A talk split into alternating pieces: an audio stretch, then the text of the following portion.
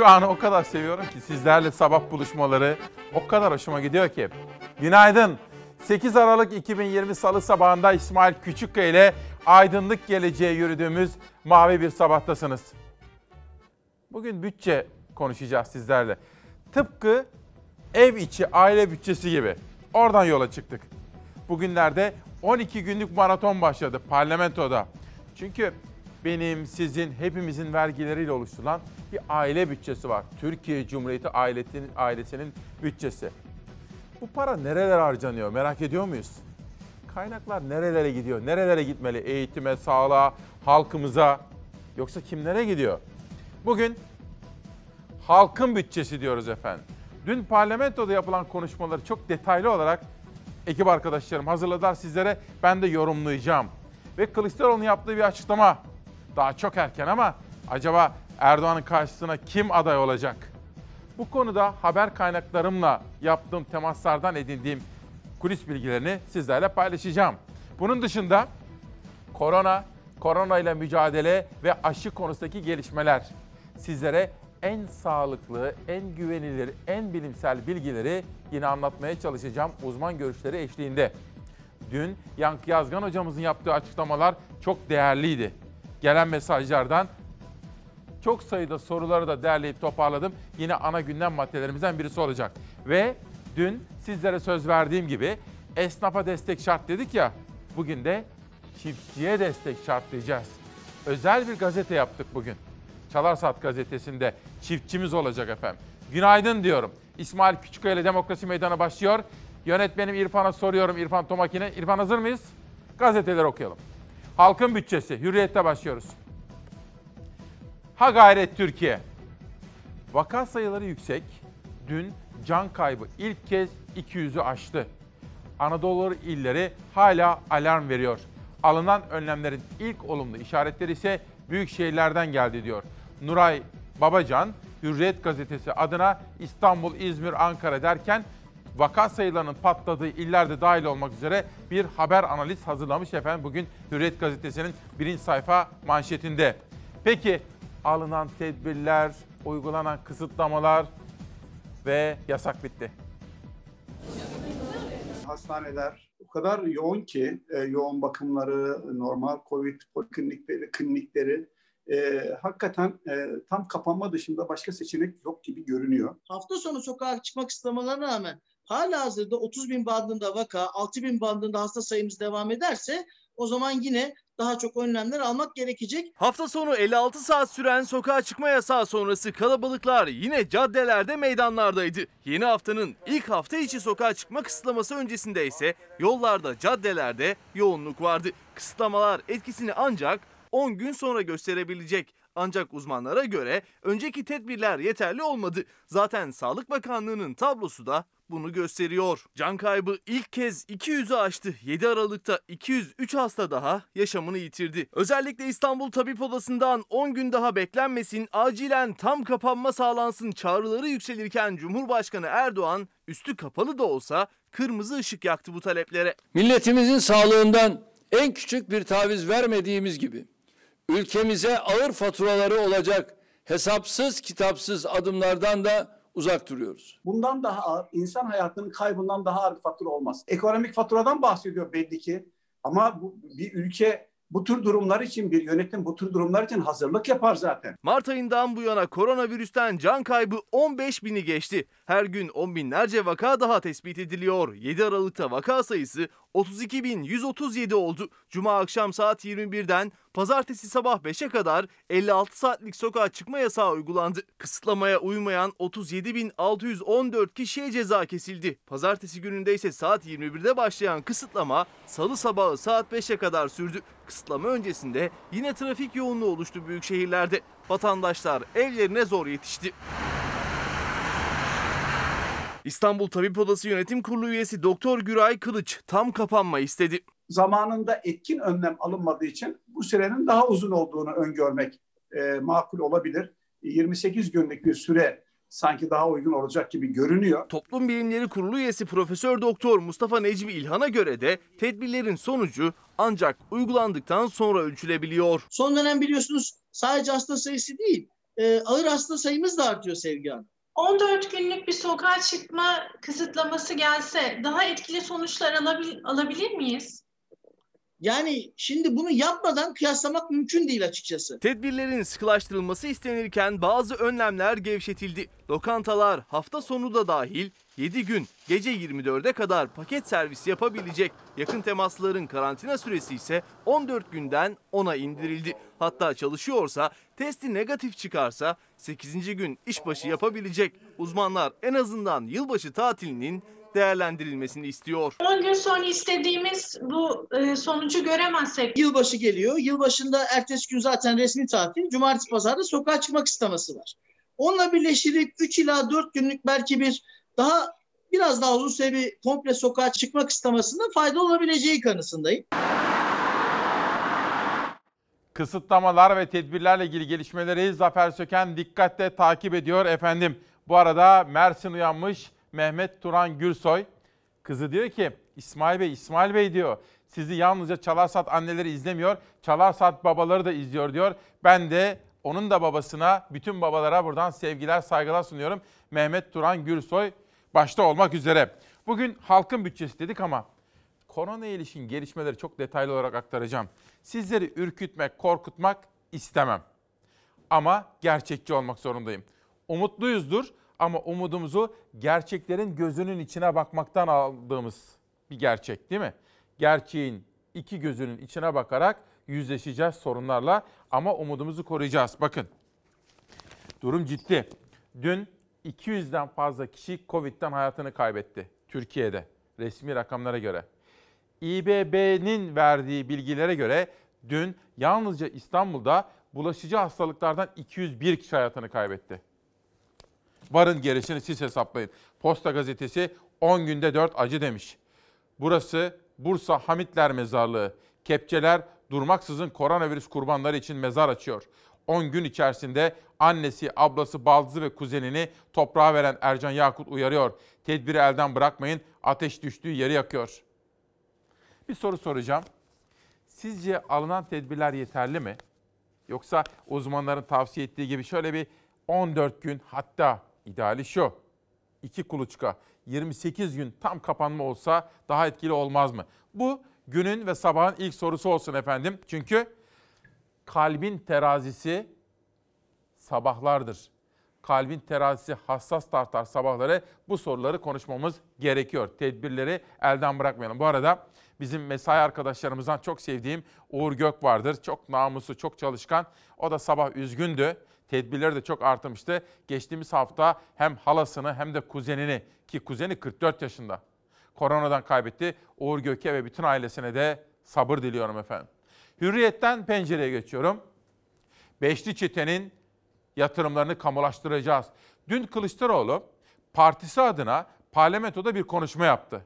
Konuşma etkiliydi.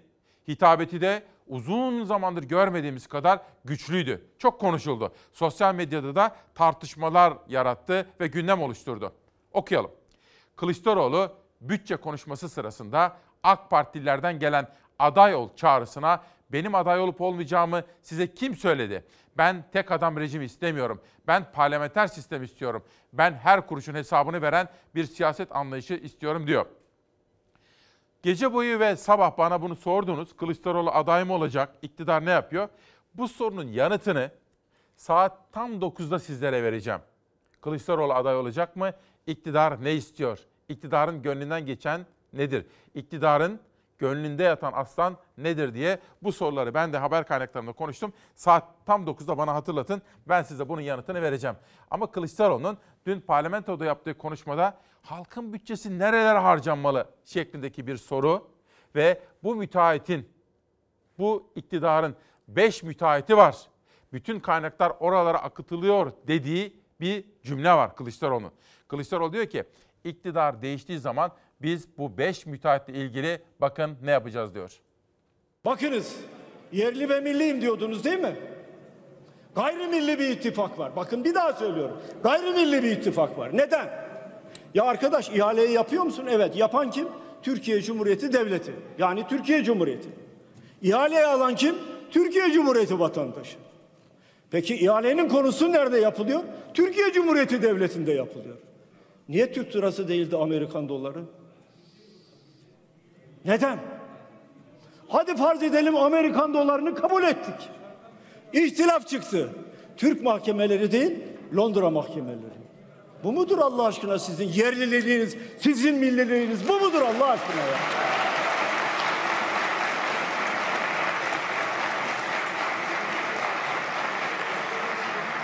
Bakınız, sadece dolar vermiyorsunuz. Bu insanlara beşli çete diyoruz. Bunlara sadece dolar vermiyorsunuz. Bunlara aynı zamanda Türk lirası eridikçe kur farkı veriyorsunuz. 2000 2014-2019 kaç lira kur farkı ödendi? Ben sö- söylemeyeyim. Sayıştay raporu. 61 milyar 719 milyon 322 bin lira kur farkı ödendi. Çiftçiye ne verdiniz?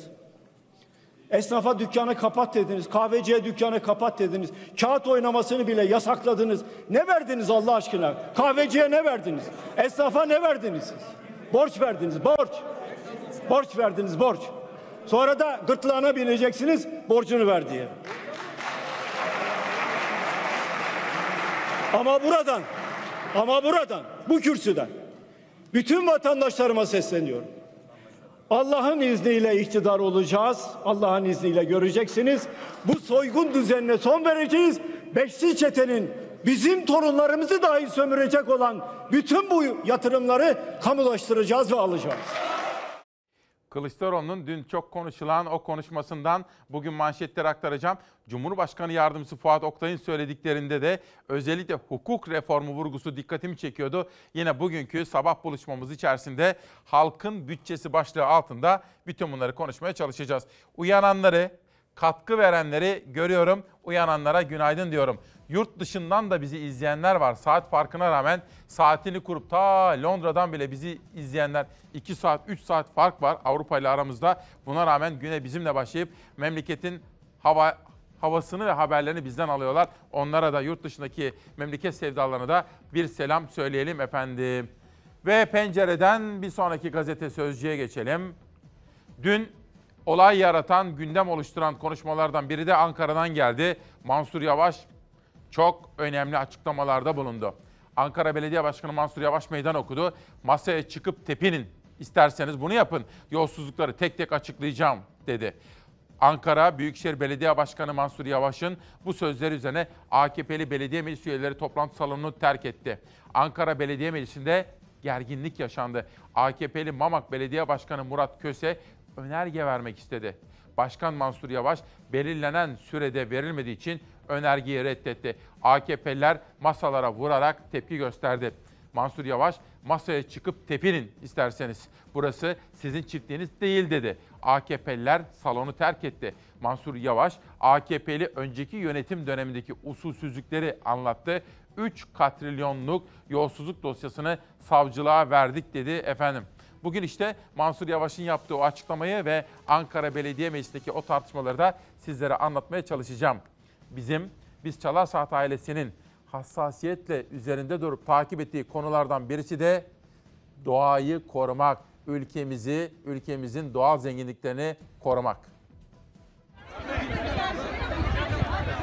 Köylü madene verecek bir damla suyumuz yok diyerek yapmıştı bu eylemi. Ancak şirket eyleme konu olan o göleti inşa etti. Köylünün bir kısmı tarlasında sulama yapamaz hale geldiğini öne sürüyor. Son olaraksa meralardaki kulübelerini tahliye etmeleri isteniyor. Çanakkale Çan Kumarlar Köyü'nde mücadele 2019 yılında başladı. Madencilik şirketi ve DSİ birlikteliğiyle ÇED raporunda adı geçmediği halde gölet inşa edildiğini öne sürüyor köylüler. Gölet çevresindeki köylerin su ihtiyacını karşılamak için inşa edildi. Maden şirketinin tanıtımlarında sulu tarıma katkı sağlayacağı söyleniyordu. Kumarlar Köyü'nün sudan faydalanabilmesi için suyu pompayla alması gerekti. Pompalı sulama sistemi kurulması halinde pompayı çalıştıracak elektriğin faturası köylüye. Maden su aldıktan sonra gölette bize sulayacak su kalacak mı? Bayanlar mı Son olarak köylü merasından olmaktan korkar hale geldi.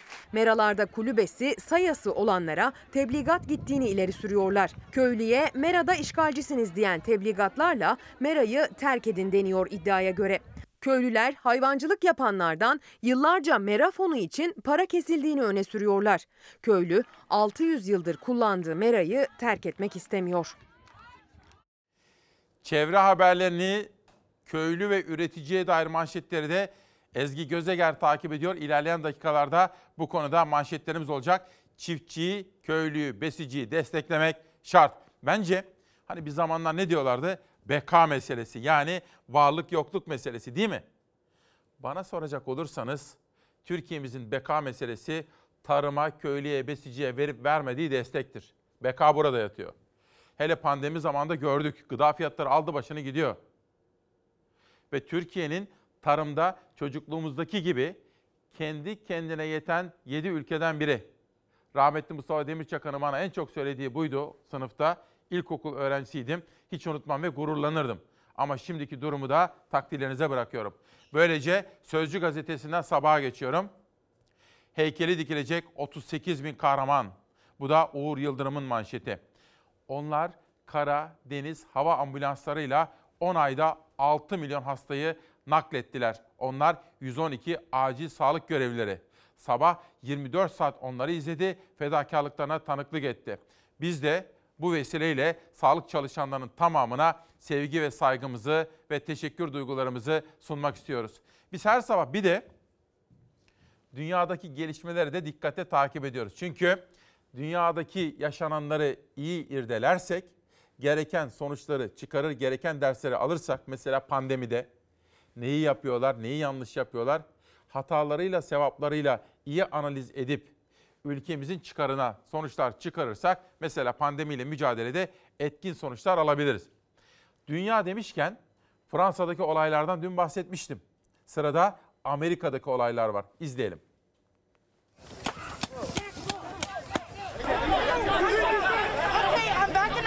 Bir yanda ırkçılık, bir yanda kısıtlama karşıtı gösteriler. Amerika Birleşik Devletleri'nde tansiyon hiç düşmüyor. Washington'da Trump destekçileri ve karşıtları arasında kavga çıktı. New York'ta da kısıtlama karşıtı gösteriler vardı. Salgının merkezi Birleşik Devletler bir de protestolarla sarsılıyor. Seçimleri kaybeden Trump pes etmiyor. Seçmenlerini kışkırttıkça sokaklarda da istenmeyen görüntüler yaşanıyor. Son olarak Washington'da Trump destekçileriyle karşıtları arasında arbede yaşandı. Bir kişi linç edilmekten son anda kurtuldu. New York'ta ise kısıtlama karşıtları bir araya geldi. Protestoculardan biri kendisini görüntüleyen Anadolu Ajansı muhabirine saldırdı. Basın kartını alarak yere attı. Kısa süreli arbede sonrası saldırgan gözaltına alındı. İfadesinin ardından serbest bırakıldı. 20 Ocak'ta Trump'tan görevi devralacak seçilmiş başkan Biden'ın sokaktaki şiddete karşı nasıl tedbirler alacağı merak konusu. Dünyadaki gelişmeleri de Beyza Gözeyik takip ediyor efendim. Başka ülkelerden de manşetler var. Size bir soru sorabilir miyim? Halkın bütçesi nedir efendim? Hani ben halkın bütçesi diye manşet açtık ya biz bu sabah. Nedir halkın bütçesi? Ve halkın bütçesi nereden gelir? Kaynak neresidir? Ve o kaynak nerelere harcanmalıdır? Eğitime, sağlığa, çocuklarımızın geleceğine, dar gelirli kesimlere, halkın bütçesinin nerelere harcanacağına dair bir bilgi, bu konuda vatandaşların bir sorgulaması ve iktidarın şeffaf bir şekilde halkına bilgi vermesi, bağımsız gazetecilerin de bütçeyi sorgulaması, iktidarları bu konuda yönlendirmesi ve halkın çıkarlarını koruması aslında demokrasinin ta kendisidir. Bunu düşünmelisiniz. Sizler ülkesini çok seven bilinçli yurttaşlarsınız. Demokrasi demek 4 yılda 5 yılda bir oy vermek demek değildir. O da vardır ama aslında halkın vergileriyle oluşturulan bütçenin nerelere harcandığına dair bir sorgulama demokratik bilincin en başta gelen özelliğidir. Sizler çocuklarınızın geleceği için o paralar nereden geliyor ve kimlere gidiyor? O bütçe nerelere harcanmalı sorusunu sormalısınız. Demokrasi ve bilinçli yurttaş olmak demek budur. Ülkesini sevmek demek işte bu sorgulamayı yapmak demektir efendim. Sabah gazetesinden Bir Gün gazetesine geçiyorum. Mansur Yavaş'la ilgili bir tartışmayı huzurlarınıza getiriyorum. Bir Gün gazetesi asrın yolsuzluğu manşetine atmış. Gökçek'in batırdığı paralarla Ankara'dan Çin'e yol olur. Ankara Büyükşehir Belediyesi'nde Melik Gökçek dönemindeki yolsuzluk dosyaları açıldı. Usulsüzlüklerin toplam tutarı 3 milyar lirayı buluyor. Yani eski parayla 3 katrilyon lira. 1 milyon 250 bin kişinin asgari ücretine karşılık gelen bu para ile 20 milyon dozun üzerinde ücretsiz COVID-19 aşısı temin edilebilirdi diyor. Dün Ankara Büyükşehir Belediyesi Meclis Salonu'nda Mansur Yavaş'ın yaptığı açıklamalar gündem oldu. Kendileri hep böyle plastiklere falan para ayırdıkları için heykel belediyeciliği diye alay, ediyorlar. Bakın heykel belediyeciliği kimdeymiş? Evet, dünyanın en büyük bayrak direğini Ankara'ya dikeceğini söyleyen Gökçek, şehrin beş girişine de 50 metrelik heykeller yapacağız dedi. Allah'tan yapamadı. Kimmiş heykel belediyecisi? Devam edelim. Atatürk Bulvarı'na dönerci heykeli. Mamak Belediye Başkanı burada olsaydı soracaktım kendine. Buna itirazım var mı diye. Devam edin. Belediyeye girerken heykeller karşılıyor bizi. Kaç para verildiği bilinmeden heykeller kendileri yapınca her şey mübah. Devam edin. Evet, bunlara müthiş paralar verildi. 1 milyon lira güncel değeri. Devam edin. Evet, robot heykeli. Bunları heykel saymıyorlar herhalde arkadaşlar. Heykel belediyecisi kimmiş? Bunları görüyorsunuz. Devam edin. Evet, bunlar da robot heykel. Yani bu arkadaşlara göre ben merak ediyorum. Heykel deyince akıllarına sadece mermerden yontma mı geliyor, tunç mu geliyor, plastik mi geliyor, bu mu geliyor? Devam edelim. Bunların ne estetiği var da bunlara para verildi? 17 milyon lira. Bir itfaiye parası. Kaç tane otobüs parası? En az 10 tane otobüs parası. Bunlar bizim önceliğimiz mi Allah aşkına? Bunların ne estetiği var? Kimmiş heykel belediyeciliği yapan? Devam edin. Futbolcu heykelleri, harcanan paralar hepsinin altında yazıyor. Işıklı palmiye diye bir şeyler yapmışlar. Buna da harcanan para 398 bin lira iki tanesini güncel fiyatlar. Devam edin. Buyurun buradan yakın. Bu Ankara halkının tarihiyle, kültürüyle ne alakası var bunun? Murat Bey, izliyorsunuzdur. Bunu soruyorum size. Buna ses çıkartmadınız da beş kuruş belediye maliyeti olmayan bir sanatkarımızın yaptıklarını mı söz, söz ediyorsun Allah aşkına? Bakın Mansur Yavaş'la ilgili bir çift söz söylememiz gerekiyor. Çünkü halkın bütçesi dedi ki efendim sizin paranız benim param hepimizin parası o. Yani aile bütçesi gibi. Ailede nasılsınız efendim? Ailede kim varsa kazancını getirir koyar ortaya bir aile bütçesi oluşturur. Ve ailenin önceliklerine göre harcamalar yapılır. Öncelikle çoluk çocuk için, onların giyimi, kuşamı, beslenmesi için, eğitimi, sağlığı için. Öncelik sıralaması. Yani devlet dediğiniz şeyi çok abartmayın. Aile gibi düşünün. Çok basit, yalın bir şekilde. Paralar doğru yere gidiyor mu? Bunu sorgulamamız gerekiyor. Şimdi AK Parti'den bir isimden mesaj geldi. Söz hakkına saygı gereği onu okuyacağım. Akabinde Mansur Yavaş'la ilgili bir çift söz söyleme hakkımı kullanacağım. Sinan Burhan var. Eski bir gazeteci, televizyoncu, Kon TV'nin başındaydı. Şimdi AK Partili bir isim, Ankara Belediye Meclis üyesi. Sevgili İsmail Bey günaydın. İzliyoruz. Ankara Belediye Meclisi ile ilgili haber ve yorumları da izliyoruz. Tarafsız bir yorum yapmanın nedeniyle, yapmanız nedeniyle bu mesajı atıyorum. AK Parti meclis üyeleri olarak yolsuzlukla mücadele edilmesini sonuna kadar destekliyoruz. Biz hak ve adalet kavramını önemseyen bir gelenekten geliyoruz. Belediye kanunu açıktır. Meclis üyeleri yazılı ve sözlü soru önergesi verebilir. Bizler kanuni hakkımızı kullandık. Mansur Bey bize müsaade etmedi. Yapılan algı çalışmasıdır. Saygılarımla söylüyorum. Sinan Burhan Altındağ Meclisi üyesi diyor. Ben o zaman Sinan Bey kardeşime şunu seslenmek istiyorum. AK Partili ve MHP'li üyeler de dahil. O halde hiç öyle ama fakat lakin demeden, hiç şerh düşmeden Mansur Yavaş'ın gündeme getirdiği veya getireceği yolsuzluk iddiaları ile ilgili sizler de destek veriniz. Sonuçta hepimiz bu ülkenin vatandaşlarıyız. Mansur Yavaş benim görebildiğim kadarıyla çok düzgün bir adam, dürüst bir adam ve yetimin hakkını savunmaya çalışıyor. Dolayısıyla samimiyeti görelim. Onun getireceği bütün soruşturma, yolsuzluklarla ilgili önergeler kabul edilsin AK Partili ve MHP'li üyeler tarafından ve sonuçları hep beraber görelim. Ben hani dilim döndüğü, aklım erdiği kadar bunu düşünüyor, bunu söylüyorum. Bir günden Türk güne geçiyorum. Korsan zihniyete geçit yok. Türk Günü manşetinde Cumhurbaşkanı ve AK Parti lideri Erdoğan var. Cumhurbaşkanı Erdoğan'dan Avrupa Birliği'ne net mesaj. Korsan zihniyete geçit yok. Cumhurbaşkanı Erdoğan Avrupa Birliği içine düştüğü stratejik körlükten bir an önce kurtulmalı. Rum kesimi ve Yunanistan tarafından Doğu Akdeniz'de bir koçbaşı gibi kullanılmasına müsaade etmemeli diyor efendim. Peki yönetmenimden rica edeceğim İrfan. İrfan bir dışarıyı görebilir miyim? Erol Göka hocam da mesaj yazmış. Ankara'da yağmur yağıyor, bereket. İnşallah kuraklığa son verilecek kadar yağmur yağar demiş. Erol hocamıza da buradan katılıyorum.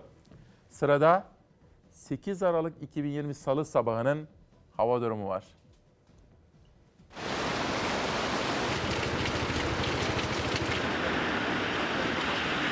Yurdun en güneybatısında beklenen sağanak yağış su baskınlarına neden oldu. Bodrum ve Marmaris'ten mağduriyet görüntüleri geldi.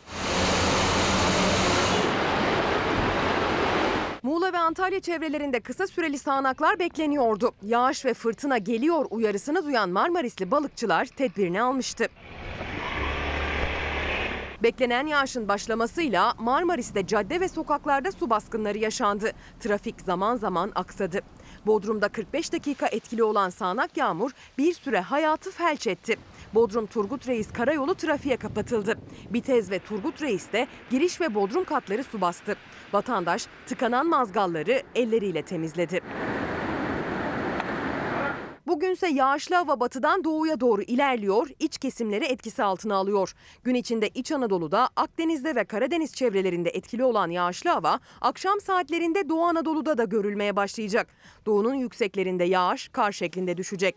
Özellikle Kars, Ardahan çevrelerinde günden geceye aralıklarla kar yağışı sürebilir. Doğuda geceden sabaha buzlanma ihtimali de sürüyor, tedbirli olunmalı. Bugün başkent Ankara'da yağış zaman zaman sağanak şeklinde düşebilir.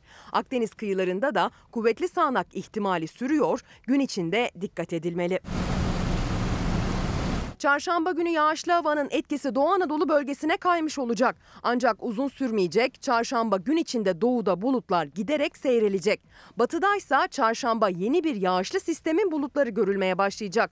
Çarşamba günü Ege ve Marmara'da hava kapatacak. En batı şeritte yağış görülebilir. Yeni bir yağışlı sistemin öncüsü olan bulutlar asıl etkisini perşembe günü gösterecek. Perşembe ve cuma günlerinde yurdun batı bölgelerinde kuvvetli yağış geçişleri görülebilir. Kuvvetli sağanak sağanakları Ege ve Marmara üzerine taşıyacak olan yeni sistem güneyden esen kuvvetli rüzgar ve ılık havayla birlikte geleceğe benziyor. Temenni ise yağışların yeraltı ve yerüstü su kaynaklarına fayda sağlaması. Bu sabahki buluşmamız içerisinde yine her zaman olduğu gibi çevre haberleri ağırlıklı olacak efendim. Bu arada dün AST'den bahsetmiştim size, As Tiyatrosu'ndan bahsetmiştim. Ve o konuda Ankara'dan ses beklediğimi ifade etmiştim. Hem Alper Taşdelen, Çankaya Belediye Başkanı hem de Mansur Yavaş bu konuda ses verdiler. Biz de bu konuyu gündeme taşıyacağım efendim. Bakalım ne söylediler. Ve esnafımız Eren Taş, İsmail Bey biz kahvehaneler 2020 yılını neredeyse tamamen kapalı geçirdik. Hiçbir yardım, hiçbir destek almadık. Covid ile mücadeleye tamam eyvallah. Ama açlık ve Covid ile birlikte savaşamıyor muyuz be İsmail? İkisi birden olmuyor mu güzel kardeşim? Lütfen sesimiz ol, kahveci unutmaz diyor. Ben de bunu bakın Eren Taş'ın görüşünü retweetliyorum. Yani bana yolladığı ve sizlerle paylaştığım bu mesajı kendi Twitter'daki takipçilerimle de paylaşıyorum efendim. Türk Günden Cumhuriyet'e geçiyorum. Cumhuriyet'in manşeti korkutan dosyalar. Mansur Yavaş, Gökçek döneminin yolsuzluklarını anlatmak istedi. AKP grubu meclisi terk etti. Ankara Büyükşehir Belediyesi meclis toplantısında Mansur Yavaş'ın sunumu sırasında önerge krizi çıkaran AKP grubu salondan ayrıldı. Mansur Yavaş yolsuzlukları tek tek anlattı. İlerleyen dakikalarda bu konuya yine değinebilirim. Ama şimdilik bunu tekrara kaçmayacağım ve yönetmenimden yabancı gazetelerin manşetlerini huzurlarınıza getirmesini istiyorum. Bu sabah da yerel gazeteleri Savaş Yıldız'la birlikte derleyip toparladık. Dış medyayı da Zafer Söken'le birlikte. Çalarsat gazetemizin çıkış hikayesi danışmanıma ait Nihal Kemaloğlu'na. Gazete çiftçilerimize ilişkin bir manşetle çıkıyor. Gazeteyi de Zeray Kınıcı hazırladı ve Orkun Özgül çizdi. Bugünkü hikayemizi şöyle kısaca özetlemek istiyorum. Daily Mirror gazetesiyle başlayacağım. Biz de sabah hazırlıklarımızı yaparken düşündük gerçekten çok önemli bir sayfa yapmışlar. Keşke bizde de bir gazete böyle bir mizampaj yapsa. İngiltere'de diyor ki 61 bin ölümden sonra bakın 61 bin ölümden sonra aileler ayrıldı. İnsanlar evlere hapsoldu. Yıkımlar yaşadık. Özellikle sağlık çalışanları büyük fedakarlıklar gösterdiler. Bütün bu yaşadıklarımızdan sonra ilk aşılama başlıyor diyor Daily Mirror gazetesi ve Covid ile mücadelede dünyanın yaşadıkları işte manşette. Covid-19 aşısının uygulanmasında tahmin edilenden erken harekete geçildi. İngiltere'de öncelikli gruplara bugün aşı yapılacak. Rusya'da geçtiğimiz cuma günü başlayan aşılama bugün ordu mensuplarına uygulanıyor. Çin'den aşı siparişi veren Brezilya'da insan sağlığına siyaset karıştı. Tüm dünyada gözler uygulanmasına başlanan aşılarda. Virüsün yayılması ise hız kazandı. Tüm dünyada 24 saatte 550 bine yakın yeni vaka tespitiyle toplam temas sayısı 68 milyona tırmandı. Türk bilim insanlarının kurucu ortağı olduğu Alman biyoteknoloji firmasıyla Amerikan ilaç şirketinin ortak geliştirdiği aşıya ilk onay veren Avrupa ülkesi İngiltere oldu. 40 milyon doz Galler dahil farklı bölgelerde 50 aşı merkezine ulaştırıldı. Aşılama öncelikli gruplar için bugün başlıyor. Bugün sağlık çalışanları, yaşlı bakım evlerinde kalanlar ve 80 yaş üzerinin aşılanması bekleniyor. Sağlık Bakanı Matt Hancock bugünü İngiltere tarihinin en büyük bağışıklık kazandırma programı olarak açıkladı. Rusya'da geliştirilen Sputnik 5 aşısında toplu aşılama başladı. Başta sağlıkçılar ve öğretmenler olmak üzere binlerce kişinin aşısı tamamlandı. Moskova'da uygulanan aşı da sıra ordu mensuplarına geldi. Alman-Amerikan ortak aşısı 80 yaş üstüne de yapılırken Rus aşısında en üst uygulama yaşı 60 ile sınırlandırıldı.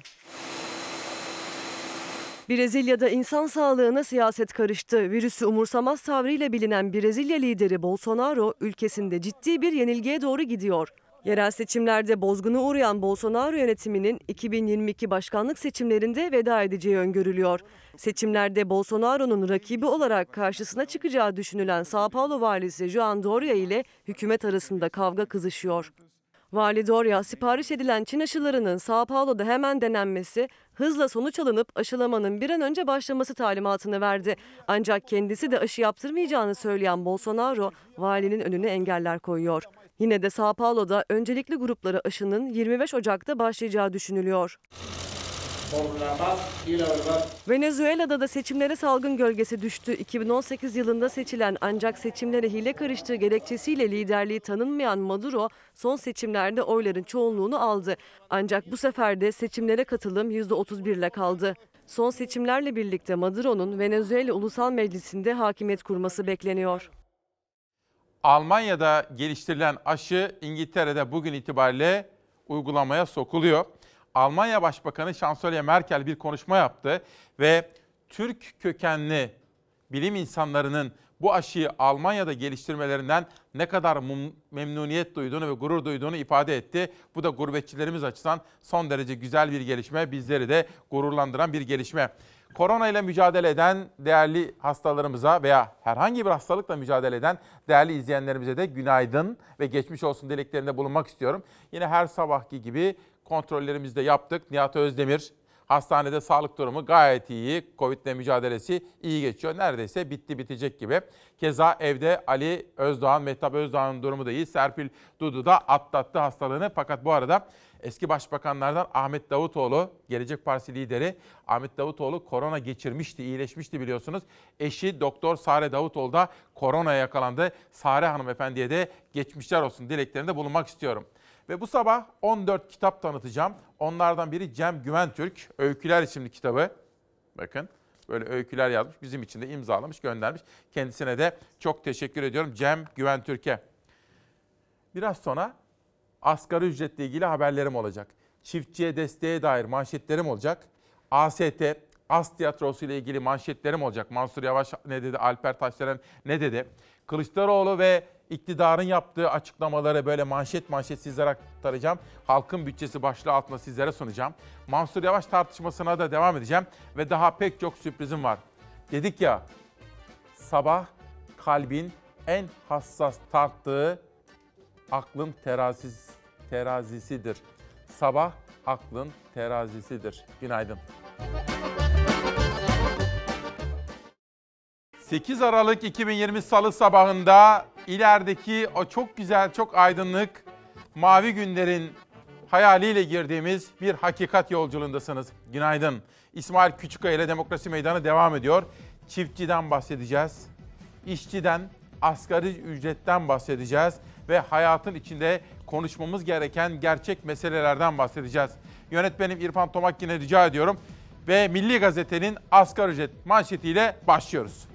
Milli Gazete asgari ücretten sadece 24 lira kalıyor. Dün Disk tam da sizlere anons ettiğim gibi Arzu Çerkezoğlu başkanlığında hazırlamış oldukları raporu da kamuoyuyla paylaştılar ve asgari ücret konusunda tekliflerini kamuoyuna aktardılar. Onu da sizlere haber olarak sunacağım. Asgari ücret tespit görüşmeleri başlarken Türkiye gündemi işte bu konuya kilitlendi diyor Milli Gazete. Saadet Partisi Konya Milletvekili Abdülkadir Karaduman, asgari ücretin yoksulluk sınırının üstünde olması gerektiğinin altını çizerek ailenizi asgari ücretle geçindirmeye çalışan biriyseniz kira, elektrik, su, yakıt gibi temel giderleri çıkarttığınızda günde sadece çay ve simitle hayatınızı idare ettiğinizde 2324 liradan geriye sadece 24 lira kalıyor. Asgari ücretin 2324 lira olması en ciddi survivor'dır dedi. Yani ayakta kalma, hayatta kalma mücadelesidir dedi. Dün esnafa destek şart manşeti atmış ve Çalarsat gazetesinde bu konuyu gündeme taşımıştık. Şimdi Çalarsat gazetesinde bugün çiftçiden bahsedeceğim. bugün Orkun Özgül gerçekten önemli bir manşet çizdi. Zeray Kınacı kendi ruhunu da kattı. Dün sizlere söylemiştim Nihal Kemaloğlu'nun önerisiydi. Madem öyle bizler de hep esnaf, çiftçi gibi geniş kesimlerin olaylarını manşet olarak aktarmalıyız. Çünkü Ankara'ya seslerini duyuramıyorlar, duyurmaları gerekiyor. Bakın Aşık Serdari'den ineği davarı mezatta gezer, yoktur bundan gayrı malımız bizim. Peki tabloya baktığımız zaman ne diyor, ne görüyoruz? Çiftçimiz borç yükü altında eziliyor. Her geçen gün Türkiye'nin bütün bölgelerinden çiftçilerin yardım çığlıkları yükseliyor. Tarım kredi kooperatiflerine olan borçlarını ödeyemeyen çiftçinin kapısına haciz memuru dayanıyor. Tek kazanç umutları traktörlerine, hayvanlarına haciz konulan çiftçi çaresizlik içinde diyor. Ve bugün de bu dosya haberimizi Ezgi Gözeger hazırladı. Çiftçiye destek şart. Halkın bütçesi diyoruz ya manşette. Halkın bütçesi işte buralara gitmeli.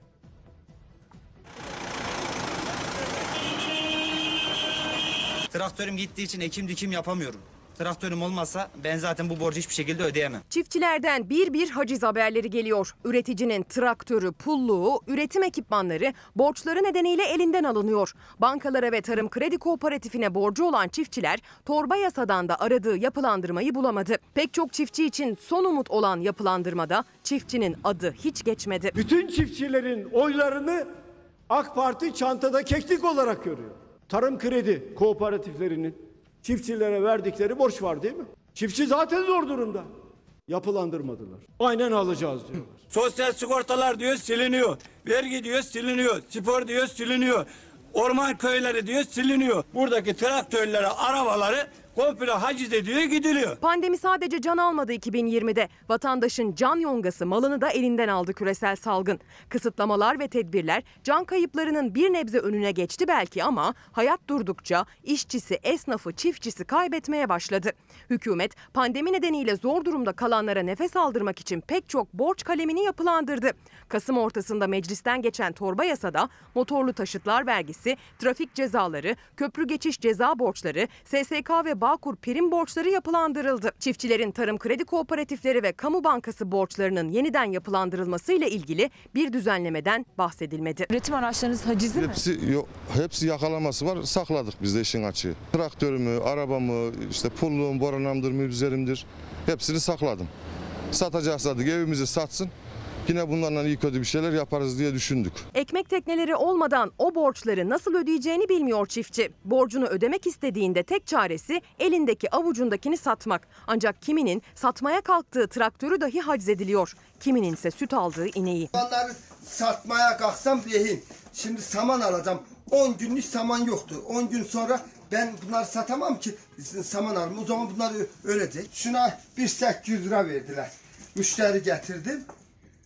Ben e, şey, 2 ton saman etmiyor. Ödeyecek çiftçimiz yok. Ben açık açık söylüyorum. Adamın bir trilyon borcu var. Kendi çevremi biliyorum kardeşim. Benim kendi çevremde gidin cebinde 5 lira yoktur. Devlete olan borçlar yapılandırıldı ama çiftçi kapsam dışı kaldı. Zaten tek yükleri de o borçları değil üreticinin. Yüksek maliyetler altında ezilmeye devam ediyorlar. Ekin ekmeye kalksam ekemiyorum.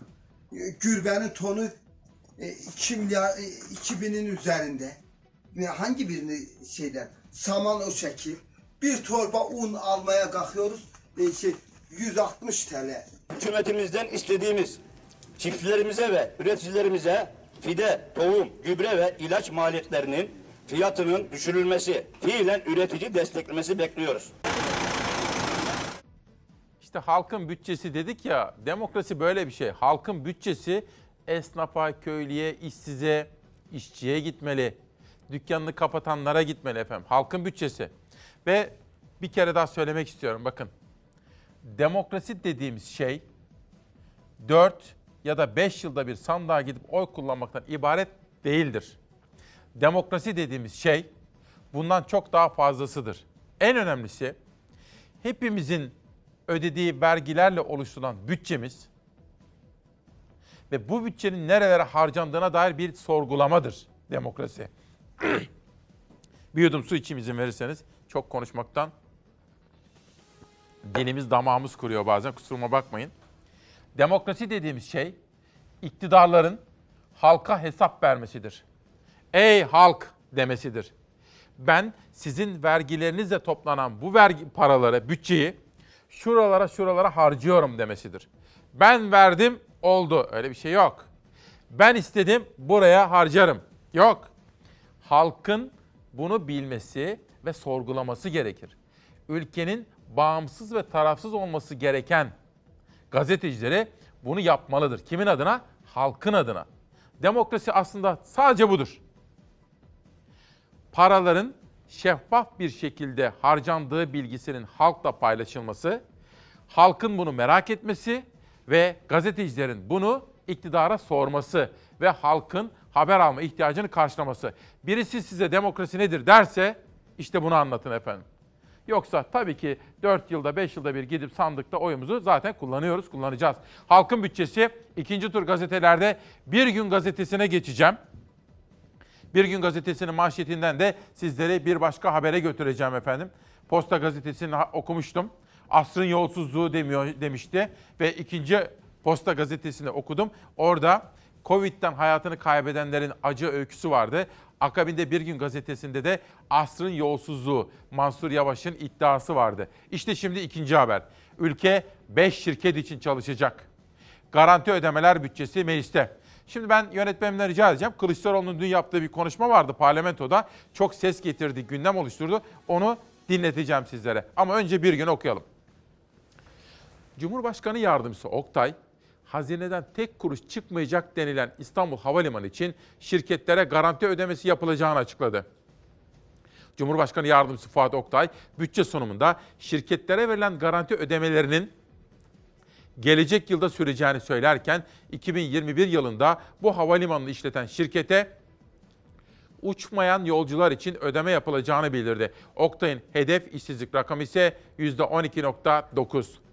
CHP lideri AKP'li Cumhurbaşkanı Erdoğan'ın dev projeler için devletin kasasından 5 kuruş çıkmayacak sözlerini hatırlatırken yalan söylediniz. Milyon dolarlar çıkıyor dedi. HDP eş genel başkanı Pervin Buldan ise bütçe geçim derdinde olanları değil, seçim derdinde olanların bütçesidir dedi. Ve manşetimizi tekrar ediyorum. Halkın bütçesi. Halkın bütçesi nerelere harcanmalı? İlk seçimlerde Türkiye Cumhuriyeti Devleti'ni Londra'daki tepecilerden kurtaracağız. Herkesin bunu bilmesi lazım. Hangi noktaya geldiniz? Hangi noktaya geldiniz? Benim aday ol- olup olamayacağımı size kim söyledi? Kim söyledi? Kim söyledi? Çok müjdeli bir haber oldu. Zillet İttifakı'nın Cumhurbaşkanı adayının Kemal Kılıçdaroğlu olduğu anlaşıldı. Bugün yalnız yalnız ümitli bir şey duydum Sayın Kılıçdaroğlu'ndan. 2023 seçimlerine aday olabileceği sinyalini verdi. CHP lideri Kemal Kılıçdaroğlu'nun meclis kürsüsünden yaptığı çıkışı Cumhur İttifakı ortakları Cumhurbaşkanı adaylığı sinyali olarak yorumladı. Bahçeli o çıkışa müjdeli tanımlaması yaparken Kurtulmuş ümitli nitelemesi yaptı. CHP grubuysa liderlerini ayakta alkışladı. İlk seçimlerde, ilk seçimlerde demokrasiyi getireceğiz. İlk seçimlerde adaleti getireceğiz. İlk seçimlerde liyakati getireceğiz. İlk seçimlerde alın terinin ne kadar değerli olduğunu bütün dünyaya anlatacağız. Mecliste bütçe görüşmelerinde ateşli bir konuşma yaptı CHP Genel Başkanı Kemal Kılıçdaroğlu. İlk seçimlerde iktidar olacağız dedi iddialı konuştu. O konuşurken AK Parti sıralarından Cumhurbaşkanlığı için aday ol sesleri yükseldi. Değerli arkadaşlarım. Hangi noktaya geldiniz? Hangi noktaya geldiniz? CHP lideri aday ol seslerine aday olup olmayacağımı size kim söyledi yanıtını verdi. Meclis Genel Kurulu'nda CHP sıralarında alkış tufanı koptu. Milletvekilleri CHP liderini ayakta alkışladı. Benim aday ol- olup olamayacağımı size kim söyledi? Kim söyledi? Kim söyledi? Ben hiçbir zaman hiçbir yerde, hiçbir zaman hiçbir yerde haram lokmaya el uzatmadım. Ben tek adam rejimi istemiyorum. Ben parlamenter sistemi istiyorum. Demokratik, hakçı, parlamenter sistem istiyorum. Kılıçdaroğlu'nun çıkışına meclis kulislerinde gazetecilere konuşan MHP lideri Devlet Bahçeli ilk yorumu yaptı. Çok müjdeli bir konuşma oldu diyerek Kılıçdaroğlu'nun Cumhurbaşkanı adayı olabileceğini söyledi. AK Parti Genel Başkan Vekili Numan Kurtulmuş da benzer bir açıklama yaptı. 2023 seçimlerinde aday olur. Ya da Cumhuriyet Halk Partisi'nden bir arkadaş aday olursa, dostlarıyla birlikte de iktidar olursa ağzımızı açıp bir şey söylersek namerdiz. Şimdi bu konuyu ben dün danışmanımla konuştum. O da bana da sordu. Sabah ekip arkadaşlarımla da konuştuk. Sabah haberleri yaparken. Sosyal medyadan da bana çok soru geliyor. Bakın tabii iktidar çok akıllıca bir strateji uyguluyor. Geçmişte Erdoğan da bunu söylüyordu. Şimdi AK Parti'nin kurmayları da dün ince bir strateji uyguluyorlar. O stratejinin adı şu. Erdoğan'ın karşısına kim aday olacak? İktidar bu adayı kendisi belirlemek istiyor. Geçtiğimiz süreçlerde yaptığı gibi. Yani iktidar Cumhurbaşkanı ve AK Parti lideri Erdoğan'ın karşısına kendi istediği bir adayı zorlayarak getirmek istiyor. Ki uzun yıllardır kutuplaşma siyaseti izledikleri için özellikle Kılıçdaroğlu üzerinden toplumu ikiye bölme stratejisini siyaseten takip ettikleri için şimdi Kılıçdaroğlu'nun aday olmasını istiyorlar. Tekrar ediyorum. İktidar Kılıçdaroğlu'nun aday olmasını istiyor. Çünkü onların 18 yıldır uygulaya geldikleri kutuplaştırma siyasetiyle seçimi kazanacaklarını planlıyorlar. Ama baştan söyleyeyim. Ta 1992'den beri siyaseti takip eden bir gazeteciyim. Kılıçdaroğlu aday olmayacak. Kılıçdaroğlu aday olmak istemiyor. Aklının ucunda bile böyle bir şey yok. Ama bunu şimdiden böyle deklare falan etmez. Kılıçdaroğlu'na ya bir Ramazan bayramı ya da bir kurban bayramında tesadüf ettim. Korumalarına dedim ki Kılıçdaroğlu'nu gördüm bir yerde. Yarın dedim Arife günü görmüştüm. Yarın Sayın Kılıçdaroğlu'nu ziyaret edip bayramlaşabilir miyim? Gittim. Yanımda bir arkadaşım da vardı. Sordum bunu. Dedi ki İsmail Bey hiç dedi hiçbir şey umurumda bile değil. Ben aday falan olmak istemiyorum dedi. Bunları konuşmak için çok erken. Ama dedi ben şunu istiyorum. AK Parti iktidarı değişsin istiyorum. O gün hatta 3 isimden bahsetti. İsimleri zikretmek istemem. O kazanacaksa ona gideceğim. Bu kazanacaksa buna gideceğim. Şuradaki kazanacaksa buna gideceğim. Ve Millet İttifakı olarak Cumhurbaşkanlığı seçimini kazanmak için hangi aday ön plandaysa onunla konuşacağım ve dostlarımla birlikte onu ikna edeceğiz dedi. Bakın ben bunu size bir gazeteci olarak aktarayım. Ama iktidarın Kılıçdaroğlu'nu zorladığını biliyorum. Fakat Kılıçdaroğlu da tabii artık uzun yılların tecrübesine sahip seçimi nasıl kazanacaklarını, nasıl kaybedeceklerini biliyor. O nedenle aday olmayı aklının ucundan bile geçirmez. Ben size söyleyeyim. Hani küçükken annemiz babamız ne derdi? Hayatın bilgeliği içinde ne derlerdi? Aha bak şuraya yazıyorum derlerdi. Ben de nacizane aha bak şuraya yazıyorum. Zamanı gelince görürsünüz. Kılıçdaroğlu aday olmayacak ama 3 isim, 4 isim isimleri belli aslında kamuoyu tarafından. Hangisi kazanma ihtimali en yüksekse onunla Millet İttifakı olarak çıkacaklar. Bu kadarını söyleyeyim. Bir günden Türkiye'ye geçelim. İhlas grubunun gazetesinde yerli motoru durduramadılar manşeti var. Haberde Fuat Uğur imzası görüyorum. Gizli eller projeyi defalarca engelleme girişiminde bulundu. Yerli motorumuz test aşamasında birçok sabotaja, projenin başındaki isimde suikastlara maruz kaldı diyor. Milli gururumuz Gökbey bu motorla havalanacak. Mahmut Akşit görevdeki 6 yılına 10 motor sığdırdı şeklinde bir haber dikkatlerimizi çekiyor. Bunu da sizlere anlatmak istedim. Köylüden bahsetmiştik. Halkın bütçesi esnafa da gitmeli efendim. Halkın bütçesi köylüye ve esnafa gitmeli.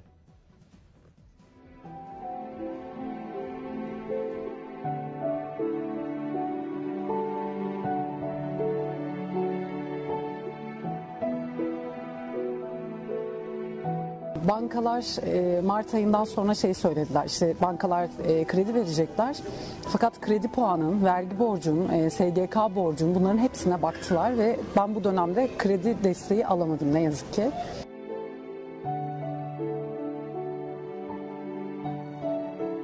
Eş dost dayanışmasıyla açıkçası ayakta kaldım. Mesela şu an ayın dördü kiram geldi, evimin kirası geldi. Artık dükkanı geçtim. E, telefonumun faturası geldi. E, bunların hiçbirini ödeyemiyorum ve yani gerçekten inanılmaz utanıyorum. İnanılmaz utanıyorum.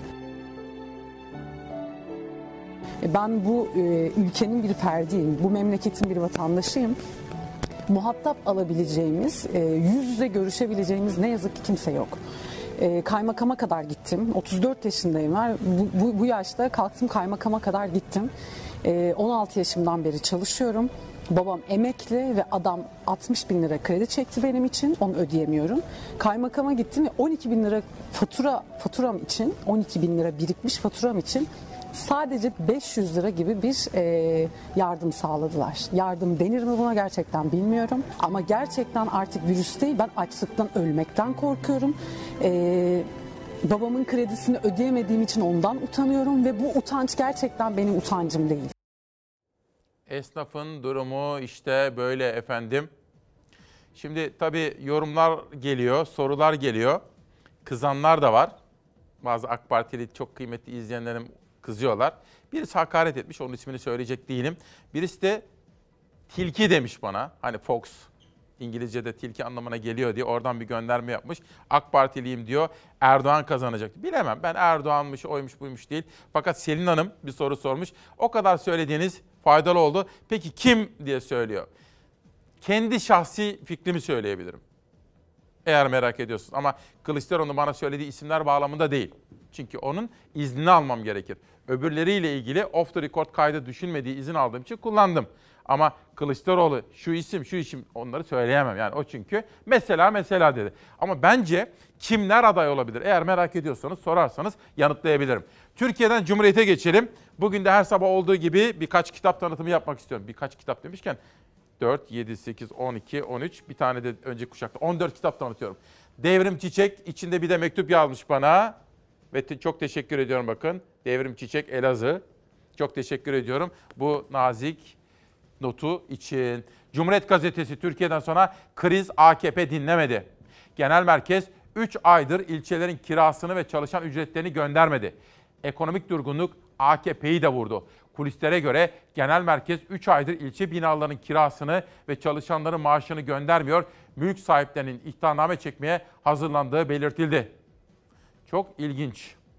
Türkiye Büyük Millet Meclisi'nde CHP, HDP ve İyi Partili milletvekilleri hakkında fezlekelerin sayısı 1100'e dayandı. İktidarın bu fezlekelerden medet umarak yeniden adım atabileceği belirtiliyor.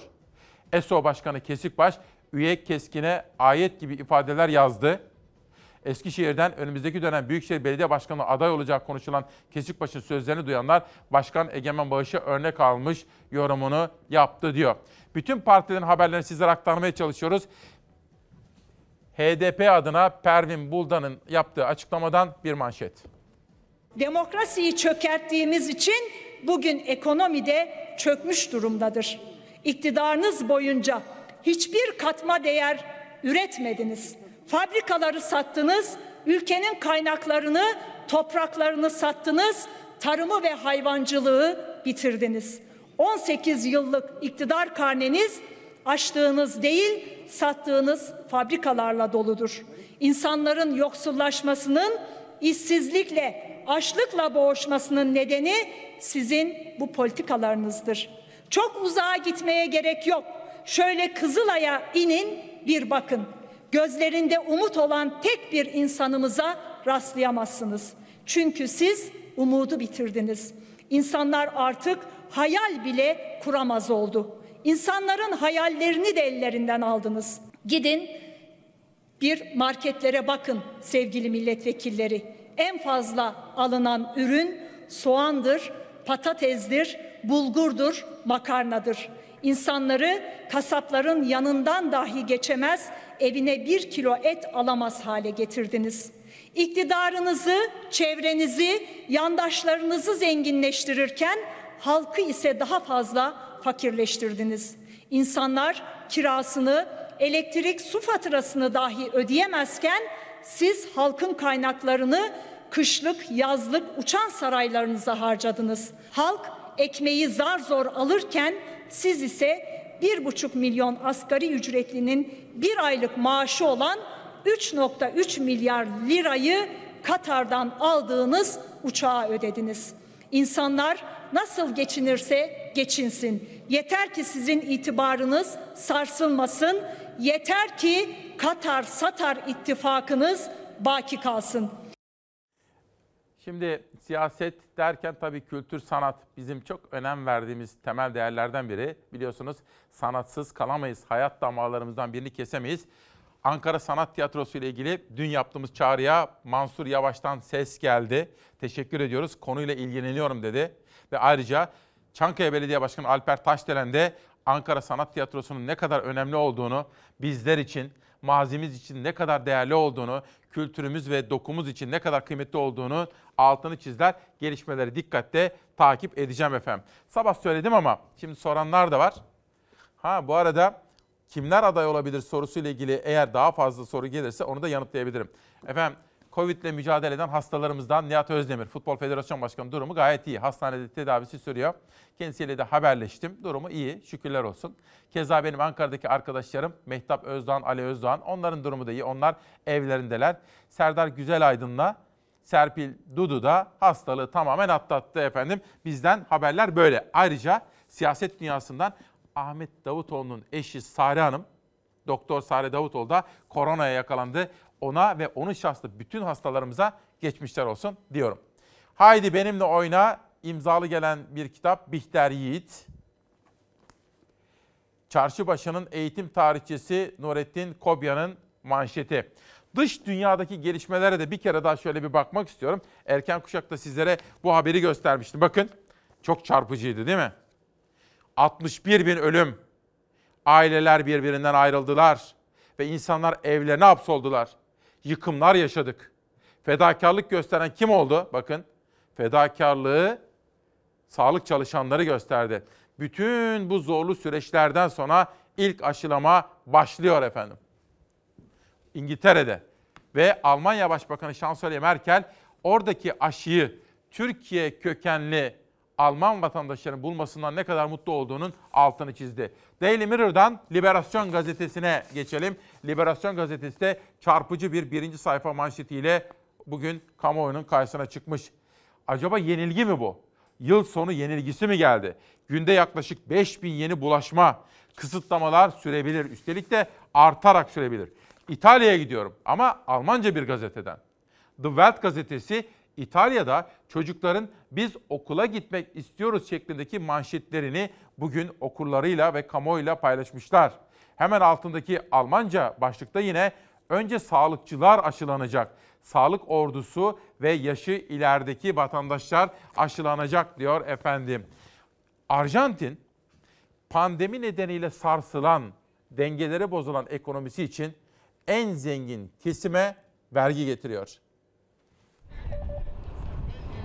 Arjantin'de ekonomik krize çözüm zenginlik vergisi yasa tasarısında bulundu. Yasa çıkarsa ülkede serveti 2,5 milyon dolar ve üstü olan herkesten %2 ila 3,5 arasında vergi alınacak.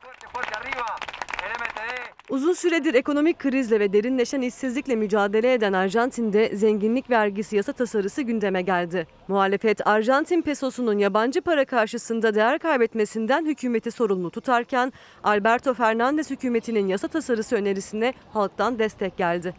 Zenginlik vergisi yasasına göre serveti 200 milyon peso yani 2,5 milyon doları geçen kişilerden bir seferlik yüksek vergi alınacak. %2 ila 3,5 oranında değişecek vergi ülkede yaklaşık 12 bin kişiyi etkileyecek. En yüksek vergi 36 milyon dolar ve üstünde serveti olanlara uygulanacak. Yalnızca bir kere alınacak vergiyle yaklaşık 300 milyar Arjantin pesosu yani 3 milyar 800 bin dolar paranın sağlanması öngörülüyor. Yerel gazetelere de bir bakalım. Türkiye'mizin yerel manşetlerinde neler var? En çok gelen sorular geliyor. Efendim ben şimdi kabaca şöyle söyleyeyim. Madem söz verdik. Kendi fikrim olarak söyleyeyim. Kendi gazeteci okumam. İleride Erdoğan'ın karşısına çünkü Sayın Devlet Bahçeli de söylemişti. Cumhurbaşkanlığı adayı olarak Erdoğan. Erdoğan'ın karşısına Meral Akşener çıkabilir. Ortak aday olarak. Ekrem İmamoğlu çıkabilir. Mansur Yavaş çıkabilir daha farklı isimler de çıkabilir. Ama bunları bugünden konuşmak çok erken. Günü zamanı geldiğinde Kılıçdaroğlu dedi ki, dostlarımızla oturacağız. Millet İttifakı olarak bu seçimi mutlaka kazanıp Türkiye'ye parlamenter demokratik sistemi getireceğiz. Yenileştirilmiş, iyileştirilmiş, hatalarından arındırılmış bir parlamenter demokratik sistem. İsimler hiç önemli değil. Kim kazanacaksa ona karar vereceğiz demişti. Bunu da söylemiş olalım. Startup yatırımcısının el kitabı Kıvılcım Çaylı yazmış ve imzalamış Alpan Manas'ın sunuşuyla. Bakın. Ha startup deyince yeni girişimler özellikle teknoloji alanında bizim Ersin Pamukser'in ilgi alanına giriyor. Bugünlerde kendisini de bir arayayım bakalım neymiş en son durumlar. Her şeye rağmen psikolog Gülay Ertürk. Startup şu efendim bir fikriniz var. O fikri gerçekleştirecek bir proje oluşturuyorsunuz. Bir ekip oluşturuyorsunuz ve bir melek yatırımcı bulup onunla hayata geçiriyorsunuz efendim. İşte Ersin Pamukser'in yapmaya çalıştığı buydu ama bugün konuşacağım size bilgi veririm sonra. Anadolu masaya çık tepin istersen diyor. Dün Ankara Büyükşehir Belediyesi'nde meydana gelen gelişmeler Anadolu'nun manşetinde. Dersim gazetesi Dersim'de geçici avcılık belgesi verilmesine tepkiler sürüyor. Doğal hayatı seven ve savunanlar işte bu konuda seslerini yükseltmeye devam ediyorlar. Özellikle de Başkan Fatih Mehmet Maçoğlu'nun bu konudaki tepkisi kamuoyunda geniş yankı buluyor efendim. Bir konuğum var. Konuğum Barış Terkoğlu. Barış Pehlivan'la birlikte bu kitabı yazmışlardı. Kendisini İsmail Küçükkaya ile Demokrasi Meydanı'na davet ettim. O da bizi kırmadı geldi. Ben konuğumu sizlere, sizlerin huzurlarınıza getirirken sizler de o çok konuşulan kreşler, anaokulları ile ilgili tartışmanın haberini izleyin lütfen. Öylece kalmış. Milli eğitime bağlı olan anaokulların tamamı kapatıldı. Tüm öğrenciler ebeveynlere beraber mesaiye başladılar. Güvenli olmayan ortamlarda bu çocukların bir işi yok. Kreşlerin açık olması ve anaokulların kapalı olmasını insanlar algılayamıyor da. Yani şaşkınlıkla karşılıyorlar. Koronavirüs salgınında vaka sayılarının artmasıyla birlikte alınan yeni tedbirlerin içinde anaokullarının kapatılması da vardı. Ama kapatılanlar sadece Milli Eğitim Bakanlığı'na bağlı olanlar. Aile Çalışma ve Sosyal Hizmetler Bakanlığı'na bağlı okul öncesi eğitim kurumları ise açık. Çalışmak zorunda olan aileler çaresiz. Eğitim kurumu yöneticileri ise bu eşitsizliğin giderilmesini istiyor. Çünkü aynı yaş grubundaki bazı öğrenciler evde, bazıları ise okul öncesi eğitimde. Türkiye'de anaokulu, kreş ve gündüz bakım evleri vardır. Anaokulları Milli Eğitim Bakanlığı'na bağlıdır. 3-6 yaşı kapsar. Müfredat Milli Eğitim Bakanlığı tarafından çıkar. Kreş ve gündüz bakım evi, ise Aile Çalışma Bakanlığı'na bağlı kurumlardır. Yine 3-6 yaş hizmeti verirler ve bu kurumların da müfredatı Milli Eğitim'den çıkar. Hiçbir fark yok. Burası bir kreş. Dışarıdan görünüşte diğer anaokullarından hiçbir fark yok ama onların aksine burası eğitime devam ediyor. Öğrenciler de içeride. Çünkü burası Aile Çalışma ve Sosyal Politikalar Bakanlığı'na bağlı. Burası da Milli Eğitim Bakanlığı'na bağlı özel bir anaokulu ama kreşlerin aksine buranın kapısında kilit var. Müfredatları bile neredeyse aynı okulların ama kapananlar sadece Milli Eğitim Bakanlığı'na bağlı olanlar. Özeller de buna dahil. Üstelik öğrenci sayıları da çok fazla. Bu da daha çok veli ve öğrencinin mağdur olması demek. Velilerimiz şu an çok zor durumdalar. Bunun içerisinde sağlıkçı, hemşire, doktor velilerimiz de var, hakim velilerimiz de var. Buna benzer sayabileceğimiz onlarca velimiz var. Çalışmak zorundalar ve şu an işe gittiler. ya kamu özel diye ayrılmaksızın tüm çalışan annelere izin verilmeli ya da her yer kapatılmalı. Ben AVM'de çalışan bir anne olarak AVM'lerin okullardan daha önemli olduğunu düşünmüyorum. Biz de şu an velilerimizin sıkıntılarını gidermek için başka bir ana kreş olan kreş bölümü bir arkadaşımızın okuluna kayıtlar için yönlendirdik. Zaten koronavirüs tedbirleri içerisinde e, sayılı onların da kontenjanları yetmiyor ve yetmeyecek. Bazı özel anaokulu işletmecileri veliler mağdur olmasın diyerek öğrencilerini açık olan kreşlere yönlendirdi. Ancak talebin karşılanması mümkün değil. Özel anaokulu yöneticileri veliler mağdur olmasın, öğrenciler eğitimde fırsat eşitliğini kaçırmasın diye valilikteler verdikleri dilekçeyle seslerini duyurmaya çalışacaklar. Tüm özel okul öncesi eğitim kurumları derneği de İstanbul Valiliğine dilekçe verdi. Velilerin ve özel anaokullarının mağduriyetinin giderilmesini istediler. Bu şekilde bu kararlar devam ederse Türkiye'de okul öncesi eğitim gerçekten çok büyük sekte yiyecek. Çünkü okulların neredeyse yarısı kapanmak üzere, iflas etmek üzere. Şimdi efendim benim kendisini çok sevdiğim, saydığım, takdir ettiğim, genç kuşağın iyi gazetecilerinden birisi olarak gördüğüm, ülkemizin aydınlık yüzlerinden birisi olarak tanımladığım bir isim. İki isimden biri. Barış Pehlivan ve Barış Terkoğlu. Şimdi sabah ekip arkadaşlarımla konuşurken şöyle bir tartışma geçti. Hani hangisi Barış Pehlivan, hangisi Barış Terkoğlu bilmeyenler vardı. Zafer dedi ki daha yakışıklı olan dedi. Böyle bir tartışma başladı. Daha yakışıklı olan Barış Pehlivan bize kızmasın. Yani umarım kızmaz. Ama sonra bir başka arkadaşım isimlendirme yapmıyorum. Ya dedi bu yakışıklılık meselesi dedi görecedir. Dolayısıyla ben mesela dedi pehlivanı daha yakışıklı buluyorum. Evet, Efendim Barış Terkoğlu huzurlarınızda. Çok önemli bir gazetecidir. Cumhuriyet Gazetesi'nin yazarıdır kendisi. Oda TV'nin haber, Haber müdürü. müdürüyüm. Oda TV'nin. FETÖ zamanında bir kumpas sonucunda cezaevine girip çıkmıştı. Sonraki yıllarda hepiniz artık onu da biliyorsunuz burada çok konuştuk. Bir kere daha maalesef cezaevine girdi çıktı. Ve bu kitap şimdi bir haftadır çok konuşuluyor. Barış Terkoğlu, Barış Pehlivan, Cendere isimli kitabı. Öncelikle tebrik ediyorum. Çok teşekkür ederim. Seni ve Barış Pehlivan'ı. Ve ayrıca yolu açık olsun diyorum. Çok Sohbet edeceğiz ama bu neyin kitabı? Ne anlatıyor? Bu e, Türkiye'de hepimiz en birincil meselesini söylersek birçok konu var ama Türkiye'de adalet meselesinin, yargı meselesinin nasıl bir çöküş yaşadığını anlatıyor. Ve işin esasına bakarsanız birçoğu belgeli dosya. Ve maalesef zaman zaman gölgelerini anlatmak zorunda kaldığımız Türkiye'deki şartlar gereği bir dosyaların olduğu bir yerde aslında adalet tartışmasının biz tek bir taraftan ele almıyoruz. Hatırlayın Adalet Bakanı da aynı sorunlardan bahsediyor değil mi? Adalet Bakanı da kameralar önüne çıktığı zaman zaman öz eleştiri yaptı. Tabii. Kimi avukatların giremediği katlardan bahsetti adliyede. Özel odalardan filan. Evet, kimi e, yargı içinde çeteleşme vari gruplar olduğunu ve bunları temizlemek istediklerini söyledi.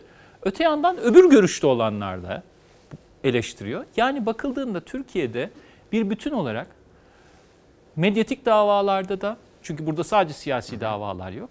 Siyasi davalarda da, FETÖ davalarında da, iş adamı davalarında da yaşanan bir tür adaletin, adalet sisteminin çöküşünü örnekleriyle açıklayan bir tablo ortaya koymaya çalıştık. Ama buna cendere dedik. Çünkü bakıldığı zaman esasında adalet sistemi ülkenin organlarından bir tanesidir. Yani genelde böbreğinizde bir sorun varsa bu böbreğinizdeki sorun bütün vücudunuzun sorunudur. Aynı zamanda bütün vücudunuza sirayet eden bir meseledir.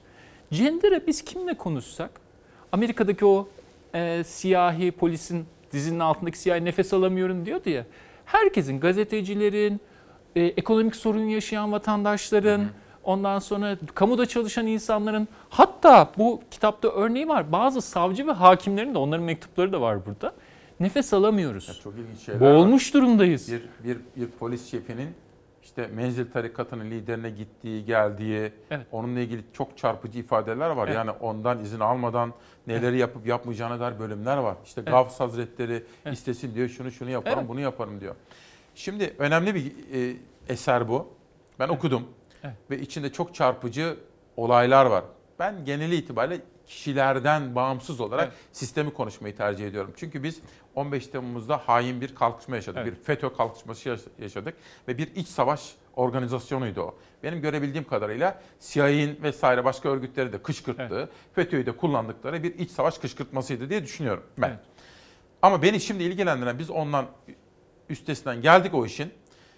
Ama devletimiz yeniden başkaca tarikat ve cemaatlerin kontrolüne girebilir mi? Bu kitap bence bunu anlatıyor. Doğru özetledim Doğru, mi? Doğru özetlediniz. Çünkü nihayetinde e, FETÖ boşaldıktan sonra, FETÖ tasf- en azından tasfiye süreci, resmiyet kazandıktan sonra hepimizin beklentisi şuydu. Yani FETÖ, adı FETÖ olmuş, Fethullah olmuş bunlar mesele değil. Orada liyakat sisteminin yerine e, vatandaşların örneğin sınavla polis olduğu, e, becerileriyle bürokrat olduğu bir sistem yerine bir e, Fethullah Gülen denilen bir insanın bağlılıkların konduğu, onun yerine bunun geçirildiği bir sistemi reddetmemiz gerekiyordu. Evet. Hepimizin umudu buydu. Gerçekten de 2014-2016 aralığında anlaşılır nedenlerle örneğin Emniyet Teşkilatı'nda Cumhuriyet tarihinin görmediği oranda bir polis tasfiyesi gerçekleşti. Neden? Çünkü maalesef o polislerin önemli bir kısmı Fethullah Gülen'e bağlılıklarını kendi kamu üniformalarının yerine koymuşlardı. Ama şimdi biz dönüp baktık 2014-2016 aralığında bunların yerine kim alınmış? E şimdi bakıyorsunuz bu sefer FETÖ'den boşalan koltuklara biz oturalım diyen başka cemaatler belirmeye başladı. Yani boşluk dolduruyorlar. Boşluk dolduruyorlar ve esasında o sistemi yeniden üretiyorlar. Şimdi bakın mesela biraz önce söylediğiniz isimlere girmiyorum ama biraz önce söylediğiniz örnek tipik bir örnek. Bir düşünün bir polis müdürü. Bu polis müdürünü bir İzmir'de bir bakıyorsunuz FETÖ borsasının içinde. Zaten Evet. hani fiilen soruşturulan bir polis müdürü bizim medyada da çıkıyor. Bir bakıyorsunuz bir gün bir polis arabası durduruluyor. Polis arabasının içinde kilolarca uyuşturucuyla aynı insan yakalanıyor. E bir bakıyorsunuz normalde olması gereken bu. Bir uyuşturucu satıcısı yakalanıp tutuklanırken bu insan serbest bırakılıyor. Bunun oturup biz e, kitap için bunu araştırıyoruz. Ya nasıl serbest bırakılabilir diye düşünüyoruz. Hatırlayın sadece uyuşturucuyla yakalanmak değil. Uyuşturucuyla ilgili bir tweet atmak bile hapis cezası almasına neden olduğu insanların özendirmek bağlamında. Nasıl serbest bırakılır bir bakıyorsunuz. Bu polis müdürü bir cemaate, bir tarikata bağlı, gidip gelen, hatta o cemaat lideri istesin kendi çocuklarını bile keserim diyecek kadar biat etmiş birisi. E şimdi bu sistemin 15 Temmuz günü bindiği uçağa bir e, şeyhin, liderin, cemaat liderinin, örgüt liderinin istemesiyle o uçağı halka karşı kullanan insandan ne farkı var? Kendi parlamentosunu bombalıyor. yani. Bombalayan insandan ne farkı var? Kendi halkını zehirliyor bu da. İşte kendi ülkesindeki adalet sistemini parayla satıyor bu da. Yarın da belki aynısını yapacak. bir şey soracağım. Şimdi ben tabii Türkiye'de de çok dolaşan da bir gazeteciyim. İşte polisleri görüyorum şimdi böyle genç genç böyle Evet. pırıl pırıl polisleri de görüyorum. Onlar hep bana şunu söylüyorlar. Geçmiş dönemlerden farklı olarak biz artık sadece devletimize, şu Evet. parti buna filan filan değil. Bunları da çok görüyorum. İki ya da üç yıl önce Kayseri'nin polis okulu müdürüydü. Biz demeci vardı. Diyordu ki siz kimseden talimat almayacaksınız. Siz sadece Türkiye Cumhuriyeti'nin polislerisiniz diyordu. Keza geçtiğimiz haftalarda İçişleri Bakanı Süleyman Soylu da benzeri bir açıklamalar yaptı. Bu kitabın iki ayrı yerinde de Soylu'nun yaptığı açıklamalar var. Mesela diyor ki Soylu, haksızlık yapmayın. Kişileri yıpratın ama kurumları yıpratmayın diyor. Peki biz ders almadık mı gerçekten? Hani yaşananların ne kadar travmatik olduğu ortada. Ama biz sadece devlete bağlılığını kanıtlamış insanları almak yerine tehlikeli sularda mı yüzmeye devam ediyoruz? Yani soru şu. Biz gereken dersi çıkarmadık mı? Çıkarmadık. Bence çıkarmadık. Yani e, bu sabah ben hani yanlış görmedimse son dakikalar vardı bir üniversitede. Bir bakıyorsunuz işte FETÖ operasyonu oldu. Hala bakın. Darbenin üstünden 4-5 sene geçti. E, FETÖ operasyonunun üzerinden 6 sene geçti. Aynı üniversiteyi siz, sizi beklerken kapıda açıp baktım. Biz aslında birkaç senedir Aynı üniversiteyi başka tarikatlar nedeniyle tartışmışız. Meşhur videolar hepimizi irite eden bazı nedenlerle tartışmışız. Şunu söylemeye çalışıyorum. Yani bu bitmeyen bir sürece döndüyse biz ders almamışız demektir. Şu nedenle ders almamışız demektir. Bakıyorsunuz adalet sisteminde eğer siz kalkıp da ya bu cemaat, tarikat, FETÖ işleri artık yeter dedikten sonra bunun yerine bir benzerini yerleştirmeye başlıyorsanız burada ders almamışsınız demektir. Maalesef ol- olan bu. Herkes için olan bu. Hatırlayın mesela fark ben objektif bir şekilde söyledim. Sabah gazetesi de Adalet Bakanlığı'nı nasıl eleştirdi? Dedi ki ya yargı içinde bir grup var. Adalet Bakanlığı da tam tersine döndü aynı şey var. Eğer biz bu tartışmayı bile halen yapıyorsak yargı içinde bu gruplar varsa biz ders almamışız demektir zaten diye düşünüyorum. Şimdi bir Sayın Erdoğan da söyledi, Cumhurbaşkanı, Sayın Gül, Adalet Bakanı söyledi. Hükümetten böyle açıklamalar geldi. Hatta iş dünyasıyla Odalar Birliği, TÜSİAD toplantılar yapmaya başladılar. Bunu görüyorlar. Bir fotoğraf vardı İrfan. Daha önce yayınlamıştım. İki Barış ve Müyesser. Gazeteci Müyesser Yıldız. Ha. Evet. Şimdi bak bu bence e, kapak fotoğrafı olur. Ben bunu daha önce yayınladım. Türkiye'nin yaşadıkları, Türk gazetecilerinin yani bağımsız ruhlu, emperyalizmle savaşan, yalnızca ülkesini seven yurtsever gazetecilerin yaşadıkları. Bakın değerli izleyenler bu gazeteciler cezaevine girip çıktılar. Şimdi soruyu nereye getirmek istiyorum? Hükümet böyle açıklamalar yapıyor. Biz özgürce, yani bu, bu ülke böyle özgürlükler adası olsun. Emperyalizmle mücadele edelim. Bir taraftan da demokrasimizi güçlendirelim istiyoruz. Hükümet de hukuk reformu diyor. Peki ne tavsiye edelim onlara ya da ne yaparlarsa inandırıcı olabilirler? Ya birincisi her şeyden önce benim beklentim adaletin, yargının üzerinde hiçbir elin olmaması. Ben mahkemeye gittiğimde yargılanıyorum da çeşitli nedenlerle.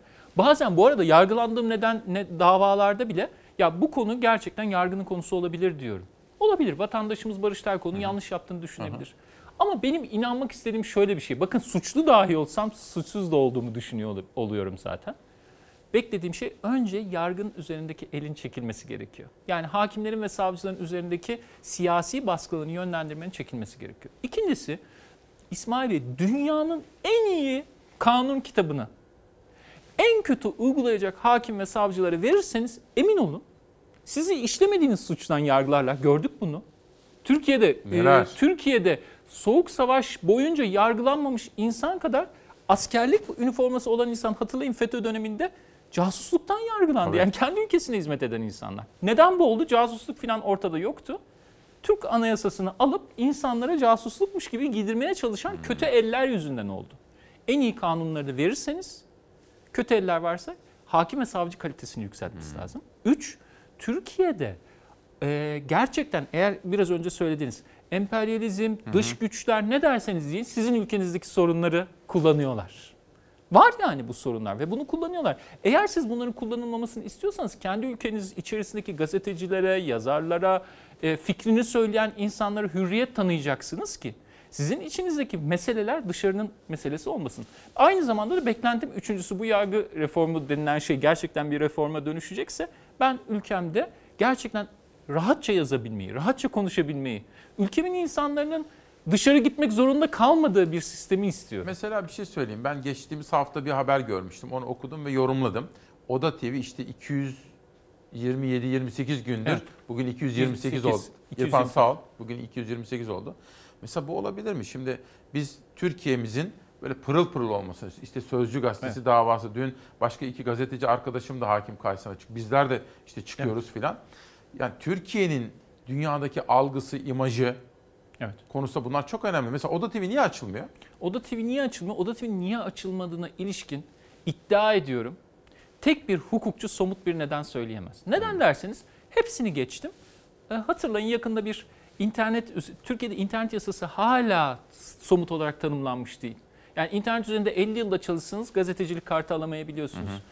Ama Türkiye'de geçenlerde tanımlanmış bir internet yasası ne diyor? Biz artık siteleri kapatmayacağız.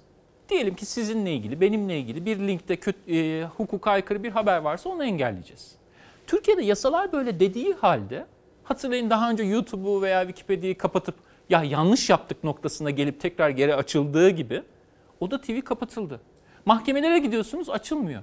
Şu an Anayasa Mahkemesi'nde bak bakın ben o karardan eminim ki Anayasa Mahkemesi Oda TV'nin açılması yönünde karar verecek. Ama buna rağmen bunu göz göre göre sadece siyasal husumetler nedeniyle sadece yaptığı haberleri engelleyebilmek, durdurabilmek için Oda TV.com kapalı. Hukuka aykırı bir şekilde kapalı Peki. ve hukuki O açıklaması zaman yok. hukuk reformu demişken işte mesela Sözcü'nün davası bitsin. Orada arkadaşlarım özgürce konuşabilsinler. Oda TV açılsın. İşte Bir Gün Gazetesi cezalar alıyorlar bunlar ve bağımsız zaten çok az sayıda bağımsız kurum var. Evet. Ve iktidar tarafından diğerleri destekleniyor. Evet. Yani müthiş destekler veriyor. Sevgili izleyenler bu kitaba devam edeceğim. Ama hazır Barış Terkoğlu'nu bulmuşken biraz böyle gündemi de konuşmak istiyorum. İrfan bir asgari ücret haberi vardı. Hazır mı o?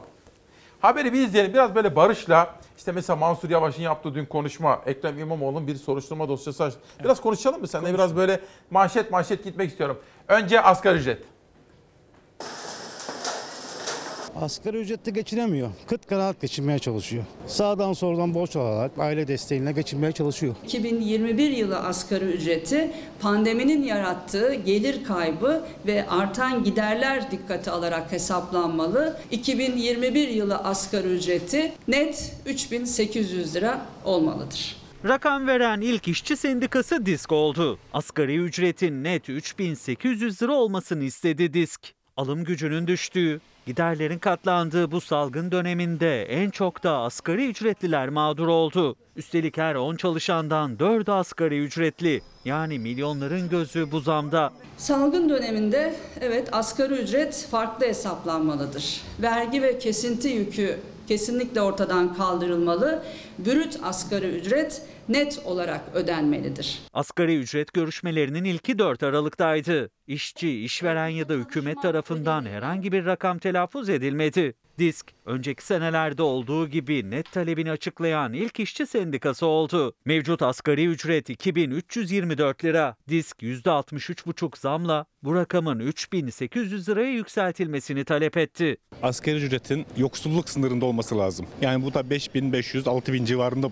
Bunun altında zaten insan ölmüş demektir. 2003 yılında bir asgari ücretli yıllık tutarıyla ücretinin 25 cumhuriyet altını alabilirken 2020'de yıllık geliriyle bir asgari ücretli sadece 10 tane cumhuriyet altını alabilmektedir. Disk Başkanı Arzu Çerkezoğlu'na göre asgari ücretin yıldan yıla erimesinin yanı sıra her geçen sene asgari ücrete mahkum olanların sayısı da artıyor. Türkiye'de asgari ücret ortalama maaş haline geliyor. Türkiye bir asgari ücretliler toplumu haline gelmiştir. 2010'da Türkiye Avrupa'da Türkiye'den daha düşük asgari ücrete sahip Avrupa ülkeleri arasında 12 ülke vardı.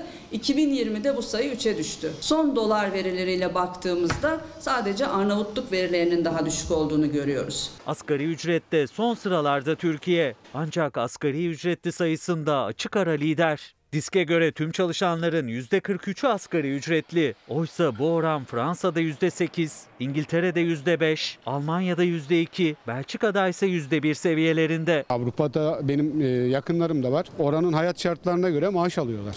Diskin dikkat çektiği önemli bir konuda asgari ücretlinin vergi yükü. Diskin araştırmasına göre brüt asgari ücretin %33'ü vergi ve kesintilere gidiyor. Yani asgari ücretli 365 günün 122 gününde vergi ve kesintiler için çalışıyor. Bu nedenle Disk yeni yılda asgari ücretin tümüyle vergi dışı bırakılmasını talep ediyor. Asgari ücret tümüyle vergi dışı bırakılmalıdır ve bütün ücretlerin asgari ücret düzeyindeki miktarı da yine vergiden muaf olmalıdır. Asgari ücret tespit komisyonu 15 Aralık'ta yeniden toplanacak. Meslektaşım Barış Terkoğlu'yla asgari ücreti konuşacağız. Karar gazetesini okumamıştım. Asgari değil ortalama ücret. Asgari ücret ile ortalama ücret arasındaki makasın daraldığı Türkiye'de çalışanların yarısına yakını 2324 lirayla ay sonunu görmeye çalışıyor. Barış ne diyorsun Türkiye tablosu bu? Yani şimdi birincisi İsmail Bey şunu soracağım. Bir insan haftanın her günü çalıştığı halde aç yaşamaya devam edebilir mi? Yani çalışmak insanın kendi ihtiyaçlarını karşılamak için gerekli olan bir şey. 2342 lirayla ben inanıyorum ki elini vicdanına koyduğu zaman kimsenin, herkes bu insanların geçinemeyeceğini söyleyecektir. Ben kendi alışverişimi kendim yapıyorum, iddia ediyorum. Bunun belki e, basit birkaç parça markete gitseniz bu asgari ücretin bir, neredeyse Ya iki defa markete gitsen gitseniz biter yani bitirirsiniz. Sonuçta Ev şöyle- kirası nerede kaldı? Elektrik, su faturalar ne oldu? Nerede kaldı? Adı üstünde asgari denmesinin nedeni bir insanın asgari ihtiyaçlarını karşılayabilen ücret olması gerekir bunun. Normalde faturasını ödemesi, karnını doyurması, yolculuk yapması asgari ihtiyaçları değiştikçe de açıkçası Türkiye'de biz bunu asgari değil bayağı e, sefalet ücreti olarak belirlemişiz. Ve biraz önce sizin haberinizde de görüldüğü gibi aslında toplumun asgari ücretten uzaklaşması gerekir. Yani bir toplumun gelişmişliği yurttaşlarının biraz önce yeme yolculuk ücreti dedim ama tiyatroya gitme özgürlüğü, sinemaya gitme özgürlüğü, Nerede? çocuğunu alıp parka gitme özgürlüğünü de yapabildiği oranda o ücret yükselir. Yani toplumun asgari ücretten uzaklaşması gerekir. Şu anda asgari ücretten uzaklaştırmadığımız gibi toplumun yarıya yakınını zaten çok büyük bir bölümü işsiz. Çalışanların da yarısı asgari ücretli. Öte yandan ayrı bir şey var. Mesela vergi kitapları okuyorum. Birkaç kez de yazdım ve siz de Evet, burada okudunuz. evet. Toplumdan toplanan verginin büyük bir bölümünü biz asgari ücretlilerden alıyoruz. Ve toplumun aslında bakıldığı zaman karayolları yapmak, buraya gelirken ben tünellerden geçmek demiş olduğumuz neredeyse bütün kamu kaynaklarını varlığı asgari ücretlerinden alınan vergiler. Doğal olarak ben şunu söylemek istiyorum. Şu asgari ücret şu demek. Bizim ürettiğimiz zenginliğin maalesef ama maalesef toplumun yarısından fazlasının bu asgari ücret şunu söylüyor. Faydalanmak bir yana hayal bile edememesi ve uzak durması anlamına geliyor. Evet. Peki dün Mansur Yavaş'ın Ankara'da yaşadığı bir takım olaylar var. Evet. Ve Ankara Büyükşehir Belediye Meclisi'nde bir de Mansur Yavaş tipi bir belediye başkanlığı yükseliyor. O da Evet. dikkatimi çekiyor. Onu konuşmak istiyorum. Evet. İBB Başkanı Ekrem İmamoğlu AK Parti döneminde eski dönemlerdeki yolsuzluklarla ilgili bazı açıklamalarda bulundu. Onu sormak istiyorum. İktidardan gelen bazı sesler var, açıklamalar. Onları sana sormak istiyorum. Ama bir reklama gideceğiz. Ve Cendere kitabının iki yazarı Barış Pehlivan ve Barış Terkoğlu'ndan Barış Terkoğlu ile sohbetimiz reklamlardan sonra devam edecek. Bu vesileyle bir kitap tanıtımı daha yapayım. Önemsediğim bir konu iklim ve iklimin estetiği. Eray Çaylı yazmış ve bize de göndermiş. Çok teşekkür ediyorum. Sade kahve molasından sonra sohbetimiz devam edecek.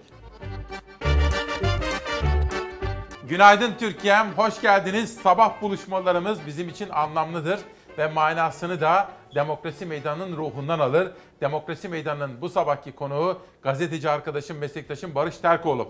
Barış Pehlivan'la Barış Terkoğlu'nun yazdıkları. Bu kitabı biliyorsunuz sizlere daha önce bir vesileyle anlatmıştım. Cendere isimli kitap özellikle FETÖ terör örgütünden sonra devletimizin tertemiz kalma mücadelesinde yaşadığı sıkıntılar, çalkantılar, başkaca terör örgütlerinin devletimize sızmaması, başkaca tarikatlarla ilgili devletimizin gereken önlemleri alması. Tarikat, cemaat dediğiniz şey hani bir zamanlar bana Naci Bostancı hocamın söylediği gibi Osmanlı'nın içinde de vardı diyor. Sosyal hayatta olabilir, sivil hayatta olabilir ama devletin içine sızma, holdingleşme bu kabul edilebilir şey değildir. İşte bu kitapta o kadar çok farklı öyküler var ki Barış Terkoğlu'yla bunları konuşmaya devam edeceğiz. Şu andan itibaren Savaş Yıldız yönetmen koltuğunda bu sabahki manşetimiz halkın bütçesi diyorum ve halkın bütçesi Savaş Mansur Yavaş. Mansur Yavaş dün Ankara'da Büyükşehir Belediye Meclisi'nde bir açıklama yaptı. Açıklamanın içerisinde çok sayıda iddia ve çok çarpıcı manşet de vardı. Diyor ki Gökçek döneminde yapılan bu eserin adı Şişme Din Hocam. Bunun Ankara halkının tarihi ve kültürüyle ne alakası var dedi. Mansur Yavaş dün döndü. AK Partili belediye meclis üyelerine işte bu soruyu sordu. Mansur Yavaş haberini izliyoruz. Gazeteci yazar Barış Terkoğlu'ndan bunun yorumunu alacağız. Yazılı olarak buradan okumak istiyorum önergeyi. Diğer arkadaşlarımız önergelerini verdiler ve komisyonlara gönderdik. Sizin ayrıcalığınız nedir? Mikrofonu kesin arkadaşlar. Masaya çık tepin istersen. Siz Ankara Büyükşehir Belediyesi'ni ne kadar borçlandırdınız? Ankara halkını sıfır lira borçlandırdım. Merak ediyorsanız bu. 3 katrilyonluk kamu zararı ve yolsuzluk dosyasını savcılığa verdik. Bu döneme ait. İçinde, aklında, duyumunda, elinde belgesi olup savcılığa vermeyen namerttir. Bir önceki toplantı gergin kapanmıştı. Yeni toplantıda gergin başladı. Mansur Yavaş eleştirilere cevap verecekti. AK Parti ve MHP grupları belediye meclisini terk etti. Şunu demek istiyorlar. Biz çoğunluğuz. Biz burada istediğimizi yaparız. Ankara Büyükşehir Belediyesi'nin Kasım ayındaki 2021 yılı bütçe görüşmelerinde AK Parti ve MHP'li 25 belediye meclis üyesi 14 saat konuşma yaptı. Mansur Yavaş hiçbir konuşmayı kesmedi ama yanıt da vermedi. 7 Aralık'taki meclis toplantısına randevu verdi.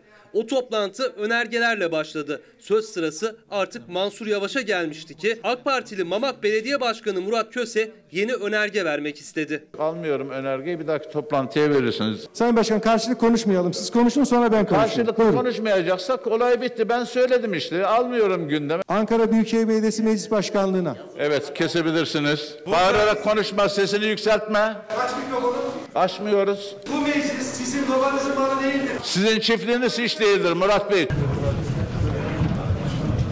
Sunumumuzu yapalım. Yok sunumu ben yüzlerine yapmak istiyorum ya. Ya yüzlerinden oradan kaçtılar zaten. Yani. AK Parti ve MHP'li belediye meclis üyeleri salonu terk edince Mansur Yavaş belediye meclis toplantısını sonlandırdı. Ama sözünü değil basın toplantısı düzenledi. İddialara tek tek yanıt verdi. Ankara'da metro yaptığınızda biz mi görmedik? Murat Köse'nin Melik Gökçek'le herhalde bir alıp veremediği var. Melik Gökçek'e sorması gereken soruyu bize soruyor. Heykel belediyeciliği. Heykel belediyeciliği yapan kimmiş? Buyurun buradan yakın. Belediyeye girerken heykeller karşılıyor bizi. Robot heykeli. Bunları heykel saymıyorlar herhalde arkadaşlar. Bunların ne estetiği var da bunlara para verildi? 17 milyon lira. Hayalet bir parka nasıl çeviriyorsunuz bakacağız. Ankara'nın marka değerine belki Anka Park. Benim anlamadığım Murat Köse'nin bu durumu nasıl bana yıktığı. Şu ana kadar oluşmuş zarar 2 ay öncesi itibariyle 111 milyon lira. Mansur Yavaş 750 milyon dolar harcanan ve aylardır kapalı olan Anka Park'la ilgili yapılan sözleşmeye dair de çarpıcı bir detay verdi. İşletmeci firmadan kira alınmadığını söyledi. Anka Park için öngörülen kira yok. Kira ne biliyor musunuz? Satılacak bilet gelirinin yüzde üçü. Anka Park sadece Ankara'ya değil Türkiye'ye atılan en büyük kazıktır. Bu asrın yolsuzluğuna kim sahip çıkıyor, kim çarpıtıyor, kim üç maymunu oynuyorsa o vebalin ortağıdır. Sizin bürokratlarınızdan ihalelerle ilgili inceleme ya da soruşturma yaptığınız herhangi bir çalışanınız var mı? Çok sayıda var arkadaşlar bizim dönemimizde. Yüz yüze gelince soracağım. Kaç tane meclis üyeniz sizin önceki dönemlerde şirketlerde yolsuzluk yapmaktan mahkum oldu? Mansur Yavaş'ın yolsuzluk çıkışıyla birlikte gözler AK Parti cephesinde. Çarşamba günü toplanacak belediye meclisinde. Evet son derece ilginç bir tartışma. Barış biz bugün halkın bütçesi dedik ve Ankara'daki tartışma. Yorumun nedir? Yorumum şu. Birincisi ya şimdi ben sıkça yazılarımda da söylüyorum. Parlamento diyoruz. Parlamento parleden gelir. Konuşmak yani konuşmaktan gelir. Şu tabloyu izlediğimizde görüyoruz ki birincisi benim dikkatimi çeken Ankara Büyükşehir Belediye Başkanı Mansur Yavaş ama dikkat edin meclis çoğunluğu onu konuşturmamak üzerine bir strateji izliyor. Bu bir. İkincisi ben Mansur Yavaş'ın konuşmasının tamamını dinlediğimde ikincisi olarak şunu gördüm. Türkiye Cumhuriyeti'nin başkentini yöneten bir belediye başkanı dikkat edin ne dedi? Bu haberde yok ama konuşmasının bir bölümünde söyledi. İş yapmak istediği zaman devletle bu konuda yazıştığı zaman engellendiğini anlattı sürekli. Yazdım dedi, bakanlık izin vermedi filan.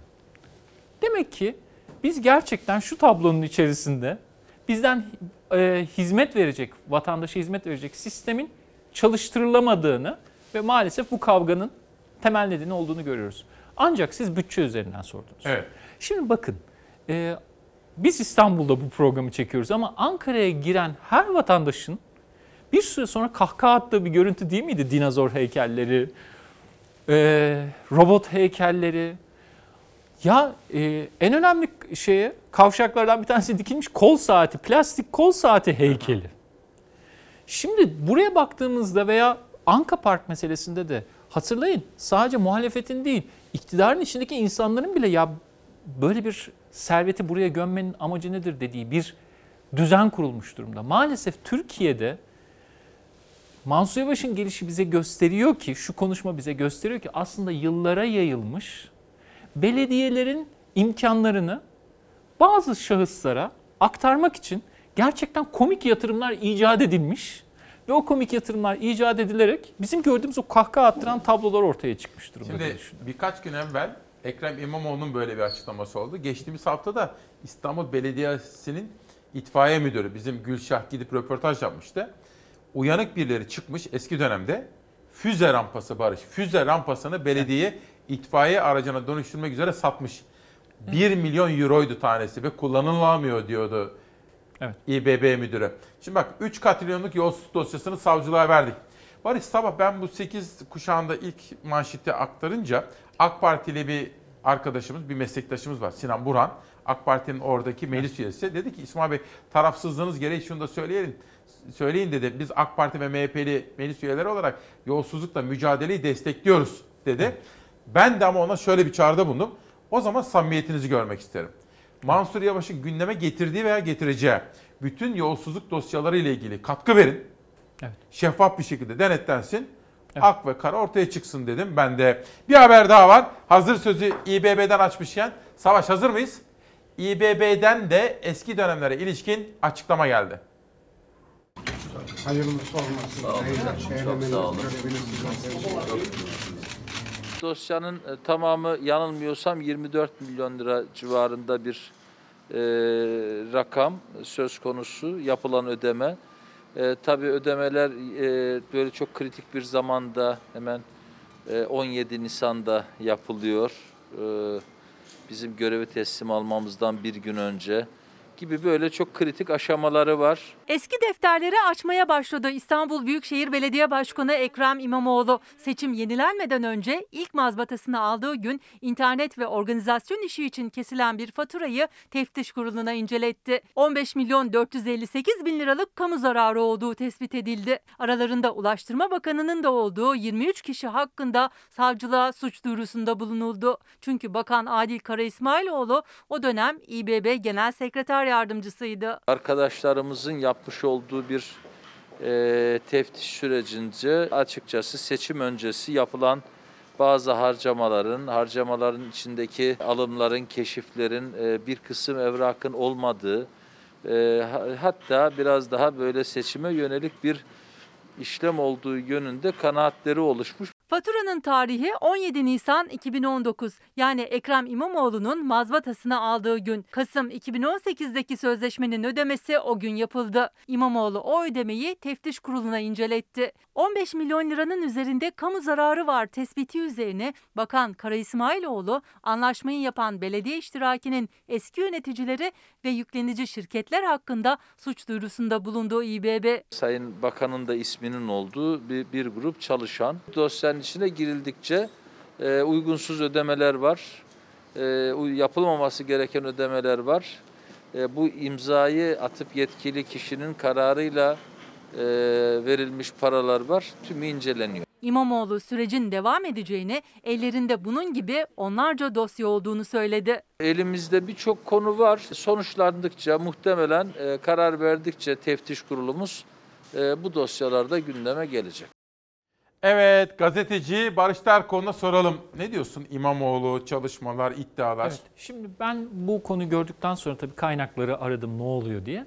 Birincisi benim izlenimim yani dışarıdan izlenim bu bir strateji. Yani görülüyor ki bugün konuştuğumuz bu dosya belki büyük bir haber oldu ama bundan önce de olmuş. Yani farkında değiliz. Ama neden bu kadar gündem olmamış derseniz bir kere bir bu incelemeleri teftiş kurulu yapıyor. Yani hani bir siyasi partinin iddiasından çok belediyenin kendi içerisinde bu ilişkileri teftiş ettiği kurul uzmanlar yapıyorlar. Teftiş kurulu bunları yaptıktan sonra ne istiyor? Soruşturma izni istiyor çalışan. Ancak valilik mesela soruşturma izni vermiyor. Bu verilmediği için savcılığa bu dosyalar götürülüyor. Soruş.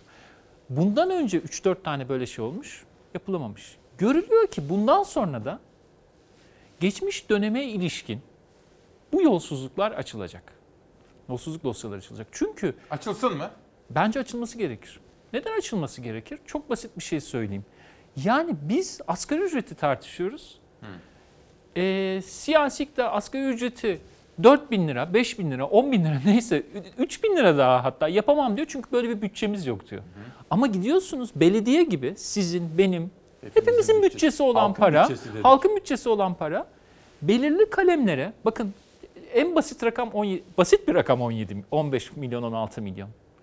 Dikkat edin bir günde Hani biz ev satın alıyorsunuz. Evi satın alıp parasını veriyorsunuz. Belediye başkanı olduğu gün olmuş bu.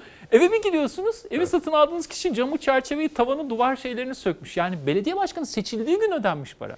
Bir soru soracağım. Gözlemin nedir? Bugün ben ilk, ilk kuşakta sabah gazetesinin manşetini okudum. Sözcüden hemen sonra sabah. Sağlık çalışanlarımızla ilgili güzel bir haber vardı. Şimdi de Hilal Kaplan. Tam senin yorumunu sormak istiyorum. İmamoğlu engelleniyor mu başlıklı yazısı var bugün. Ve İBB Başkanı'nın geçtiğimiz hafta uluslararası yatırımcılardan, fonlardan topladığı borçlardan filan bahsediyor.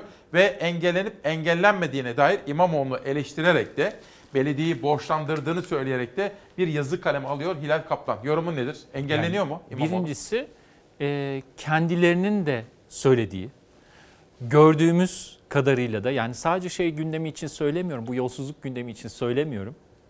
Bu kitap aracılığıyla da tartıştığımız konular var hatırlayın. E, çeşitli yargı konularına e, İmamoğlu'nun adının karıştırılması var. E, daha önce sizin geçen hafta burada açtığınız konu var. Bir bütün olarak Ekrem İmamoğlu'nun başarısız olabilmesi için sanki bir siyasi partinin lideriymiş gibi doğrudan doğruya hedef alındığı çok açık ve engellendiği görülüyor zaten bu meselenin dışında. Öte yandan da e, belediyelerin borçlanması bazılarını rakam rakam inceledik. İşin enteresan tarafı bu kitabın içerisinde de var bazı ödemeler. Bakıldığı zaman görülüyor ki işin esasında belediyeler gerçekten de büyük oranda bazı şirketlerin büyümesi için özel olarak arpalığa döndürülmüş durumda. Mesela biz e, İsmail Bey Türkiye'de 31 Mart seçimlerini hatırlayın. Hazirana kadar insanlar sokaklarda birbirleriyle kavga edecek Evet, kadar evet. gergin yaşadık. O sırada ben oturup şeye baktım. Mesela bu gerginliği çıkaranların yani doğrudan doğruya gerginlik çıkaran yazarlar var, gazeteler var. Şimdi bakın normal şartlar altında gazeteler ve yazarların arkasında bir sermaye sahipliği vardır. Yani normalde şu gazetelere baktığınız zaman bazıları gerçekten gazetecilerin sahip olduğu gazetelerdir. Bazıları da çok az artık. çok az. Bazıları da arkasında ne bileyim bir şirketin olduğu, bir holdingin olduğu gazetelerdir. Şimdi o gerginliği çıkaran holdingleri bu kitabın içinde var. Açıp baktım. Ya belediyeden bakın milyon demiyorum. Milyarlarca liralık ihale Kaynaklar alıyor. almışlar hep böyle. E doğal olarak o milyarlarca kaynağı bırakmamak için tırnaklarıyla geçirdiği o kaynakları bırakmamak için ne yapıyor? Gerginlik çıkarıyor, engel çıkarıyor, vermemek Anlıyorum. istiyor. Bir soru bu kitaptan. Evet. Şimdi bu kitap gerçekten bir şey söyleyeyim. Ben geçen Timur Soykan'a da onu söyledim.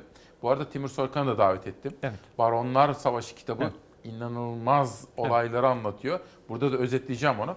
Fakat bu kitapta bir de 15 Temmuz hain FETÖ kalkışmasından sonra toplanan paralar, Evet. kampanyalar ve kaybolan paralar. Bakın mesela 227. sayfada kayıp yüzlerce milyon lira diyor. Evet. Şimdi kitapla ilgili de biraz konuşabilir miyiz son olarak da? Tabii. Sonra çünkü bir kilo sorusu daha soracağım sana. Şimdi mesela bu paralar toplanıyor, gidiyor. Yani şeffaflık nerede Barış? Şeffaf E, olmak. şe- şeffaf hatırlayın. E, yurttaşlar kendi ceplerinden bu e, 15 Temmuz için para topladılar. Neden para topladılar? O darbenin mağdurları. Elbette ki bütün Türkiye Cumhuriyeti mağdurdu ama öte yandan somut mağdurları vardı. Tabii. Mağdurları Gaziler vardı. var. Ben size enteresan bir şey söyleyeyim. Ben o gazilerden bazılarıyla görüştüm. Hatta hatırlayın belki bir, bir yazımda da yazdım. Şehit olan bir evet. gazeteci meslektaşımızın çocuğuyla da görüştüm. Burada hatta hükümete yakın bir gazeteden Evet. ves- vesaire çok özel bir yazıydı o. Ben burada Evet. özetledim onu. Evet. Ama gidin sorun. Doğrudan siyasi görüşünden bağımsız olarak gidin sorun. Ya bu kadar para toplandı. Yani. Sizin ya bıraktım şeyi cebinize girdi miyi sormuyorum bakın. O gün sokakta yaralandığınız isim de veririm bir kitabımda zaten bizzat ağzından açık. Yaralandığınız yerlerin tedavisi için bu para harcandı mı diye sorun. Bakın iddia ediyorum öyle trajedilerle karşılaşacaksınız ki. Ama bu insanların bir e, şeyi var, maneviyatı var. Lanet olsun demiyorlar. Yani biz ülkemiz için yaptık diyorlar. Bunu yapan insanlar. Ama emin olun ne oluyor? Aslında ülkenin e, hepimizin en hamaset belki belirli kesimlerin en hamaset yaptığı ama hepimizin sahiplendiği bir mesele için toplanan paralar bile şeffaf bir şekilde sahiplerine verilmiyor. Kitapta Bu kitap var. onu anlatıyor. Peki. Bir soru daha soracağım. Dün şimdi herkes biliyor artık sen Oda TV'nin haber müdürüsün ama aynı zamanda Cumhuriyet Gazetesi yazarısın. Dün Cumhuriyet Gazetesi'nde Mine Kırıkkanat imzalı muazzam bir haber vardı. Savaş hazır mı Kilyos haberi? Son olarak Kilyos haberi izleyin. Sonra Barış'tan yorumunu almak isterim. Filyos Limanı altyapı işleri 537 milyon lira değerle Bayburt grubun yan şirketi olan Şenbay Madencilik alıyor. 2018 yılından sonra Kolen inşaata devam ettikten sonra neden proje bedeli 537 milyon liradan 1 milyar 887 milyon liraya çıkmıştır? Türkiye'nin en büyük 5 yatırımı arasında bulunan Filyos Liman Projesi'nde ilk ihaleyi alan firma 2 yıl sonra liman altyapı inşaatını ünlü bir inşaat grubuna devretti. İlk ihale bedelinin 4 katı fiyatına 1 milyar 352 milyon farkla limanın serbest bölge işletmesi de Varlık Fonu üyesi Fuat Tosyalı'nın şirketine verildi diyor CHP'li vekil. Sanayi ve Teknoloji Bakanı e, Mustafa Varank'ın tek imzasıyla burada Tosyalı Holding kurmuş olduğu bu şirket yönetici şirket olarak atanıyor. Karadeniz'de bulunan doğal gaz rezervlerinin de lojistik üssü olacağı açıklanan yapımı devam eden Filyos Vadi Projesi'nin liman inşaatı için Mart 2014'te ihale yapıldı.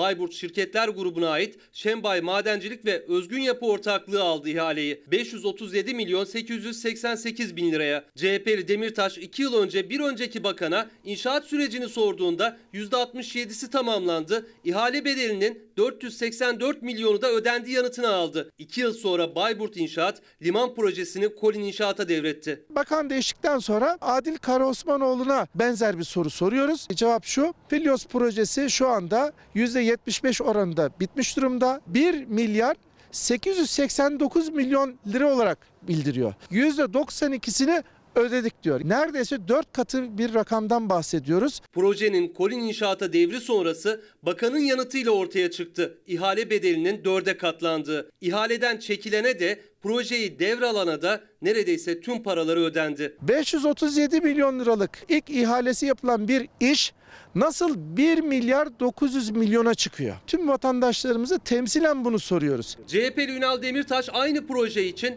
iki ayrı firmaya nasıl farklı rakamlar ödendi sorusunu soruyor. Projenin endüstri bölge işletmeciliğinin de Varlık Fonu üyesi Fuat Tosyalı'ya davet usulüyle verildiğini iddia ediyor. Varlık Fonu yöneticisi Fuat Tosyalı'nın e, sahibi olduğu bir şirket İskenderun'da kurulmuş. 6 gün sonra talip olduğunu bakanlığa bildirmiş. 2,5 ay sonra Mustafa Varank'ın tek imzasıyla Tosyalı Holding'in kurmuş olduğu bu şirket yönetici şirket olarak atanıyor. Mevcut yönetici şirket haricinde hiçbir firma Filyos Endüstri Bölgesi'nin yönetimine talip olmamıştır. Türkiye'nin cari açığını düşürecek yatırımların önünü açmak yerine bunları boğmaya kalkanlara karşı hiçbir yatırımcımızı yedirmeyiz. Sanayi ve Teknoloji Bakanı Mustafa Varank, CHP'li vekilin Filyos projesiyle ilgili iddialarına öfkeliydi.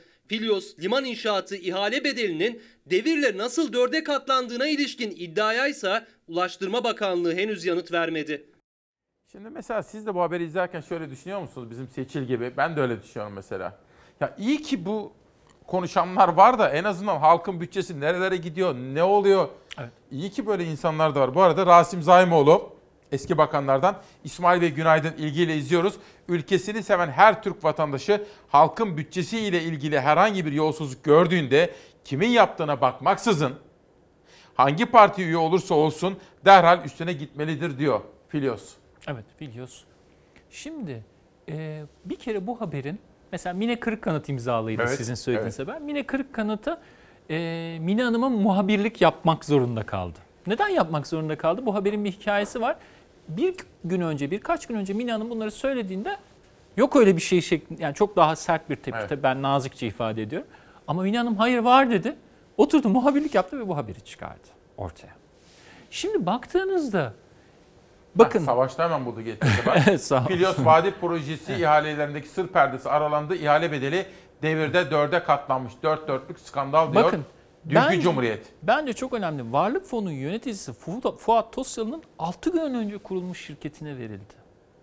Şimdi bir tarafta bakın bazı şeyler var İsmail Bey. Yasa dışı dersiniz. Bazı şeyler var dersiniz ki burada yolsuzluk var dersiniz. Bazı şeyleri de etik olarak uygun değil dersiniz. Yani siz mesela burada Fox TV ihalesi verseniz, kendi kardeşinize verseniz belki o işi yapıyorsa da İsmail Bey etik değil derler insanlar. Belki Evet. yasa dışı bir şey. Ahlaki değil derler. Derler. Şurada bakın. Bakan ısrarla yasa dışı bir şey yok diyor ama yani siz ben oturup haberleri karıştırdığımda geçmiş haberleri bu proje öyle bir proje ki Abdülhamit'in rüyası filan diye anlatılan Evet, evet. aslında geçmişe doğru derinliği olan bir hikayeyi siz alıyorsunuz 6 günlük bir şirkete. Bu 6 günlük şirkete vermek ne demektir biliyor musunuz? Bir insana adrese teslim etmek demektir. Al sana demektir. Al sana diyemediğiniz için 6 günlük şirkete veriyorsunuz. Başta açtığınız ihaleden 4 katı paraya veriyorsunuz ve bu bizim paramız. Bu insanlar bunu da biri sormaya çalıştığında bir gazeteci ya bu nasıl oluyor diye sormaya çalıştığında onu da lafı ağzına tıkıyorsunuz ve bu haber ortaya çıkıyor. İyi ki gazeteciler var diye Evet, görüyorum. iyi ki gaz- gazeteciler var. Bu arada efendim her zaman olduğu gibi şunu söyleyeyim. Burada adı geçen her kimse söz hakkına saygı duyarız. Burası demokrasi meydanı. Söz hakkına saygı, açıklama hakkına saygı gereği herkesin sesini duyurmaya gayret ederim. Onu söyleyeceğim. Barış Terkoğlu çok teşekkürler. Ben teşekkür Barış Pehlivan'a da selamlarımı, tebriklerimi lütfen ilet. Söyleyeceğim. Demokrasi meydana katkı verdin. Bu arada koronayı da sen de kıymetli eşinde atlattınız. Geçmişler olsun. Çok teşekkür ederim. Size de ediyorum. geçmiş olsun. Oda TV'deki arkadaşlara selam. Söyleyeceğim. Sağ ol, çok teşekkürler. Bir video göstereceğim efendim. Bir dakika önce bakın Ergin Görgülü'den geldi. Mersin Mersin adliye girişi HES kodundan dolayı maalesef ilerleyemiyoruz. Adliyelere girişte HES kodu uygulaması gelmişti. Burada muazzam bir kuyruk oluşmuş. Onu da Mersin'den aktarmış olalım. Bir de Ankara Sanat Tiyatrosu demiştim. Ona ilişkin fotoğraflar gelecekti. Halkın bütçesi bu konuda Mansur Yavaş'tan da Alper Taşdelen'den de ses yükseldi. Zafer Söken'den dün konuşmuştuk. Bir dosya rica ettim. Dedim ki Zafer herkes aşıyı konuşuyor. Şöyle incelikli bir dosya haberi rica etsem anladım abi dedi. Toplam Aralık, Ocak ve Şubat ayında bir sorun olmazsa yapılan sözleşme ile 50 milyon aşı için imza atıldı. Koronavirüse karşı aşı yarışında Türkiye Çin'de üretilen aşıdan 50 milyon doz sipariş verdi. Üçüncü faz sonuçlarının açıklanmasını beklemeye başladı. Bir aksilik olmazsa o aşılar bu ay içinde gelecek ve uygulanmaya başlanacak. Dünyayı sarsan koronavirüs pandemisiyle birlikte biyoteknoloji firmaları aşı için kolları sıvadı. Çin'de, Rusya'da, Amerika'da, İngiltere'de, Almanya'da ve Türkiye'de aşı çalışmaları hızlandı. Yerli aşılarım sadece bir değil, birden fazla aşı olacak. Ama muhtemelen Nisan ayında kullanıma geçmiş olacağız. Türkiye'de yerli aşı için biraz daha zamana ihtiyaç var. Amerika ve Almanya merkezli aşılar için de temasa geçti hükümet. Ancak en büyük anlaşma Çinli biyoteknoloji firması Sinovac'la yapıldı. Anlaşma kapsamında 50 milyon aşı gelecek Çin'den. İki doz şeklinde uygulanacak aşı 25 milyon kişiye yeterli olacak. Hali hazırda 5 farklı hastalığa karşı aşısı bulunan Çin merkezli Sinovac şirketi koronavirüse karşı aşı çalışmalarına Mayıs ayında başladı. O çalışmalar sonuç verdi. Klasik yöntemlerle yani enfekte etme özelliğini yitirmiş olan virüsün vücuda enjekte edilmesi esasına dayanan aşıda ilerleme sağlandı. Çin'de üretilen aşıda amaç diğer aşılarda olduğu gibi antikor üretimini sağlamak. Vücuda verilen inaktif virüsler çoğalamıyor, hastalığa neden olmuyor. Vücut antikor oluşturuyor. Coronavac adı verilen Çin merkezli aşının ilk iki faz çalışmalarında olumsuz bir duruma rastlanmadı. Üçüncü faz sonuçları beklenmeye başlandı. Aşı çalışmalarına Türkiye, Brezilya ve Endonezya başta olmak üzere 8 ülke daha denekler vasıtasıyla destek oldu.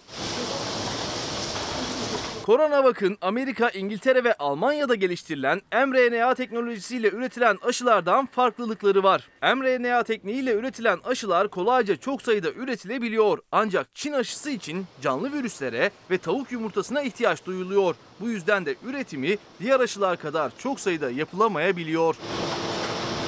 Sinovac'ın geliştirdiği aşının avantajları da var. Normal buzdolabı sıcaklığında 3 yıla kadar saklanabiliyor. Yani soğuk zincir bozulmadan ülkelerin geneline dağıtımı yapılabiliyor. Bu eksi 70 derece gereksinimi olan diğer aşılara göre büyük avantaj. Üretimdeki zorluğunun aksine dağıtım ve depolama kolaylığıyla ön plana çıkıyor Sinovac aşısı. Çinli şirket üretim kapasitesini de artırmayı planlıyor. Daha önce yıllık 300 milyon olan doz hedefini 600 milyon doza çıkarmayı hedefliyor.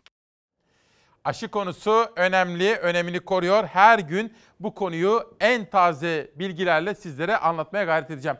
Dün bir çağrıda bulunmuştum. O sesimizi duydu ve karşılık verdi. Hem Mansur Yavaş'a teşekkür ediyorum Ankara Sanat Tiyatrosu konusunda hem de Alper Taşdelen'e ama somut bir adım görmek istiyorum. Ankara Sanat Tiyatrosu konusunda kim ne yapacak görmek istiyorum. Uzun yıllardır hizmet verdikleri binadan tahliye edildi. Duyarsızlık sonucunda, vurdum duymazlık sonucunda böyle bir kara tabloyla karşı karşıya kaldık. Ankara Belediye Başkanı Mansur Yavaş devreye girdiğini, gireceğini belirtti. Ben de takip edeceğim. Bir de Mersin'de benim çok sevdiğim bir sanatçı var. Ahmet Yeşil. Savaş gelsin bakalım. Halkın bütçesi. Ahmet Yeşil maalesef gidemedim. Ama kendisini en kısa zamanda gidip ziyaret edeceğim, sergisini göreceğim.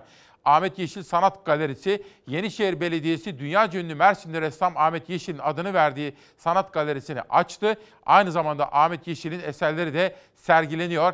Ben de kendilerini buradan tebrik ediyorum. Ahmet Yeşil'e selam olsun. Ahmet Hocam burada bulunmamızın sebebi sizin çok değerli tablolarınızı galerimize götürüp orada misafir etmek. Evet.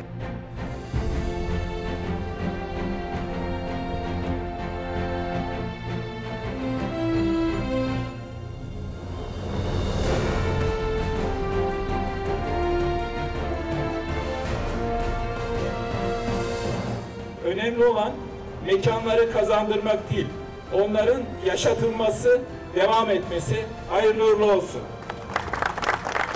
Bugün Yenişehir'de özel bir iş yaptığımızı düşünüyorum ama yeter mi? Yetmez. Sanata olan ilgimizi, alakamızı artırarak devam ettireceğiz.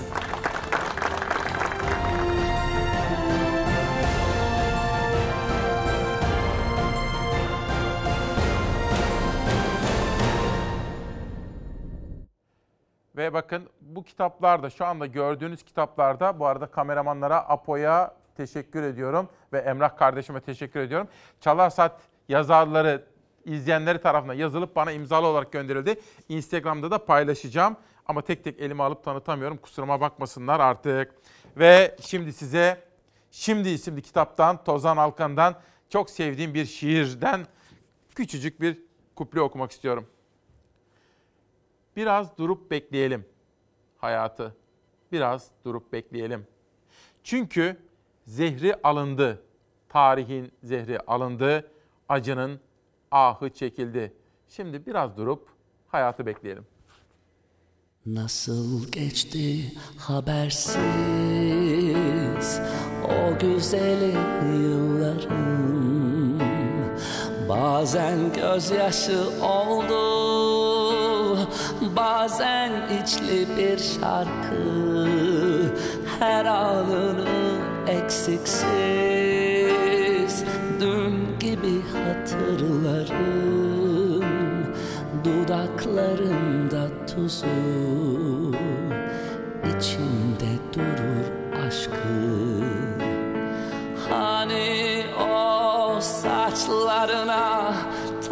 yaptım çiçekler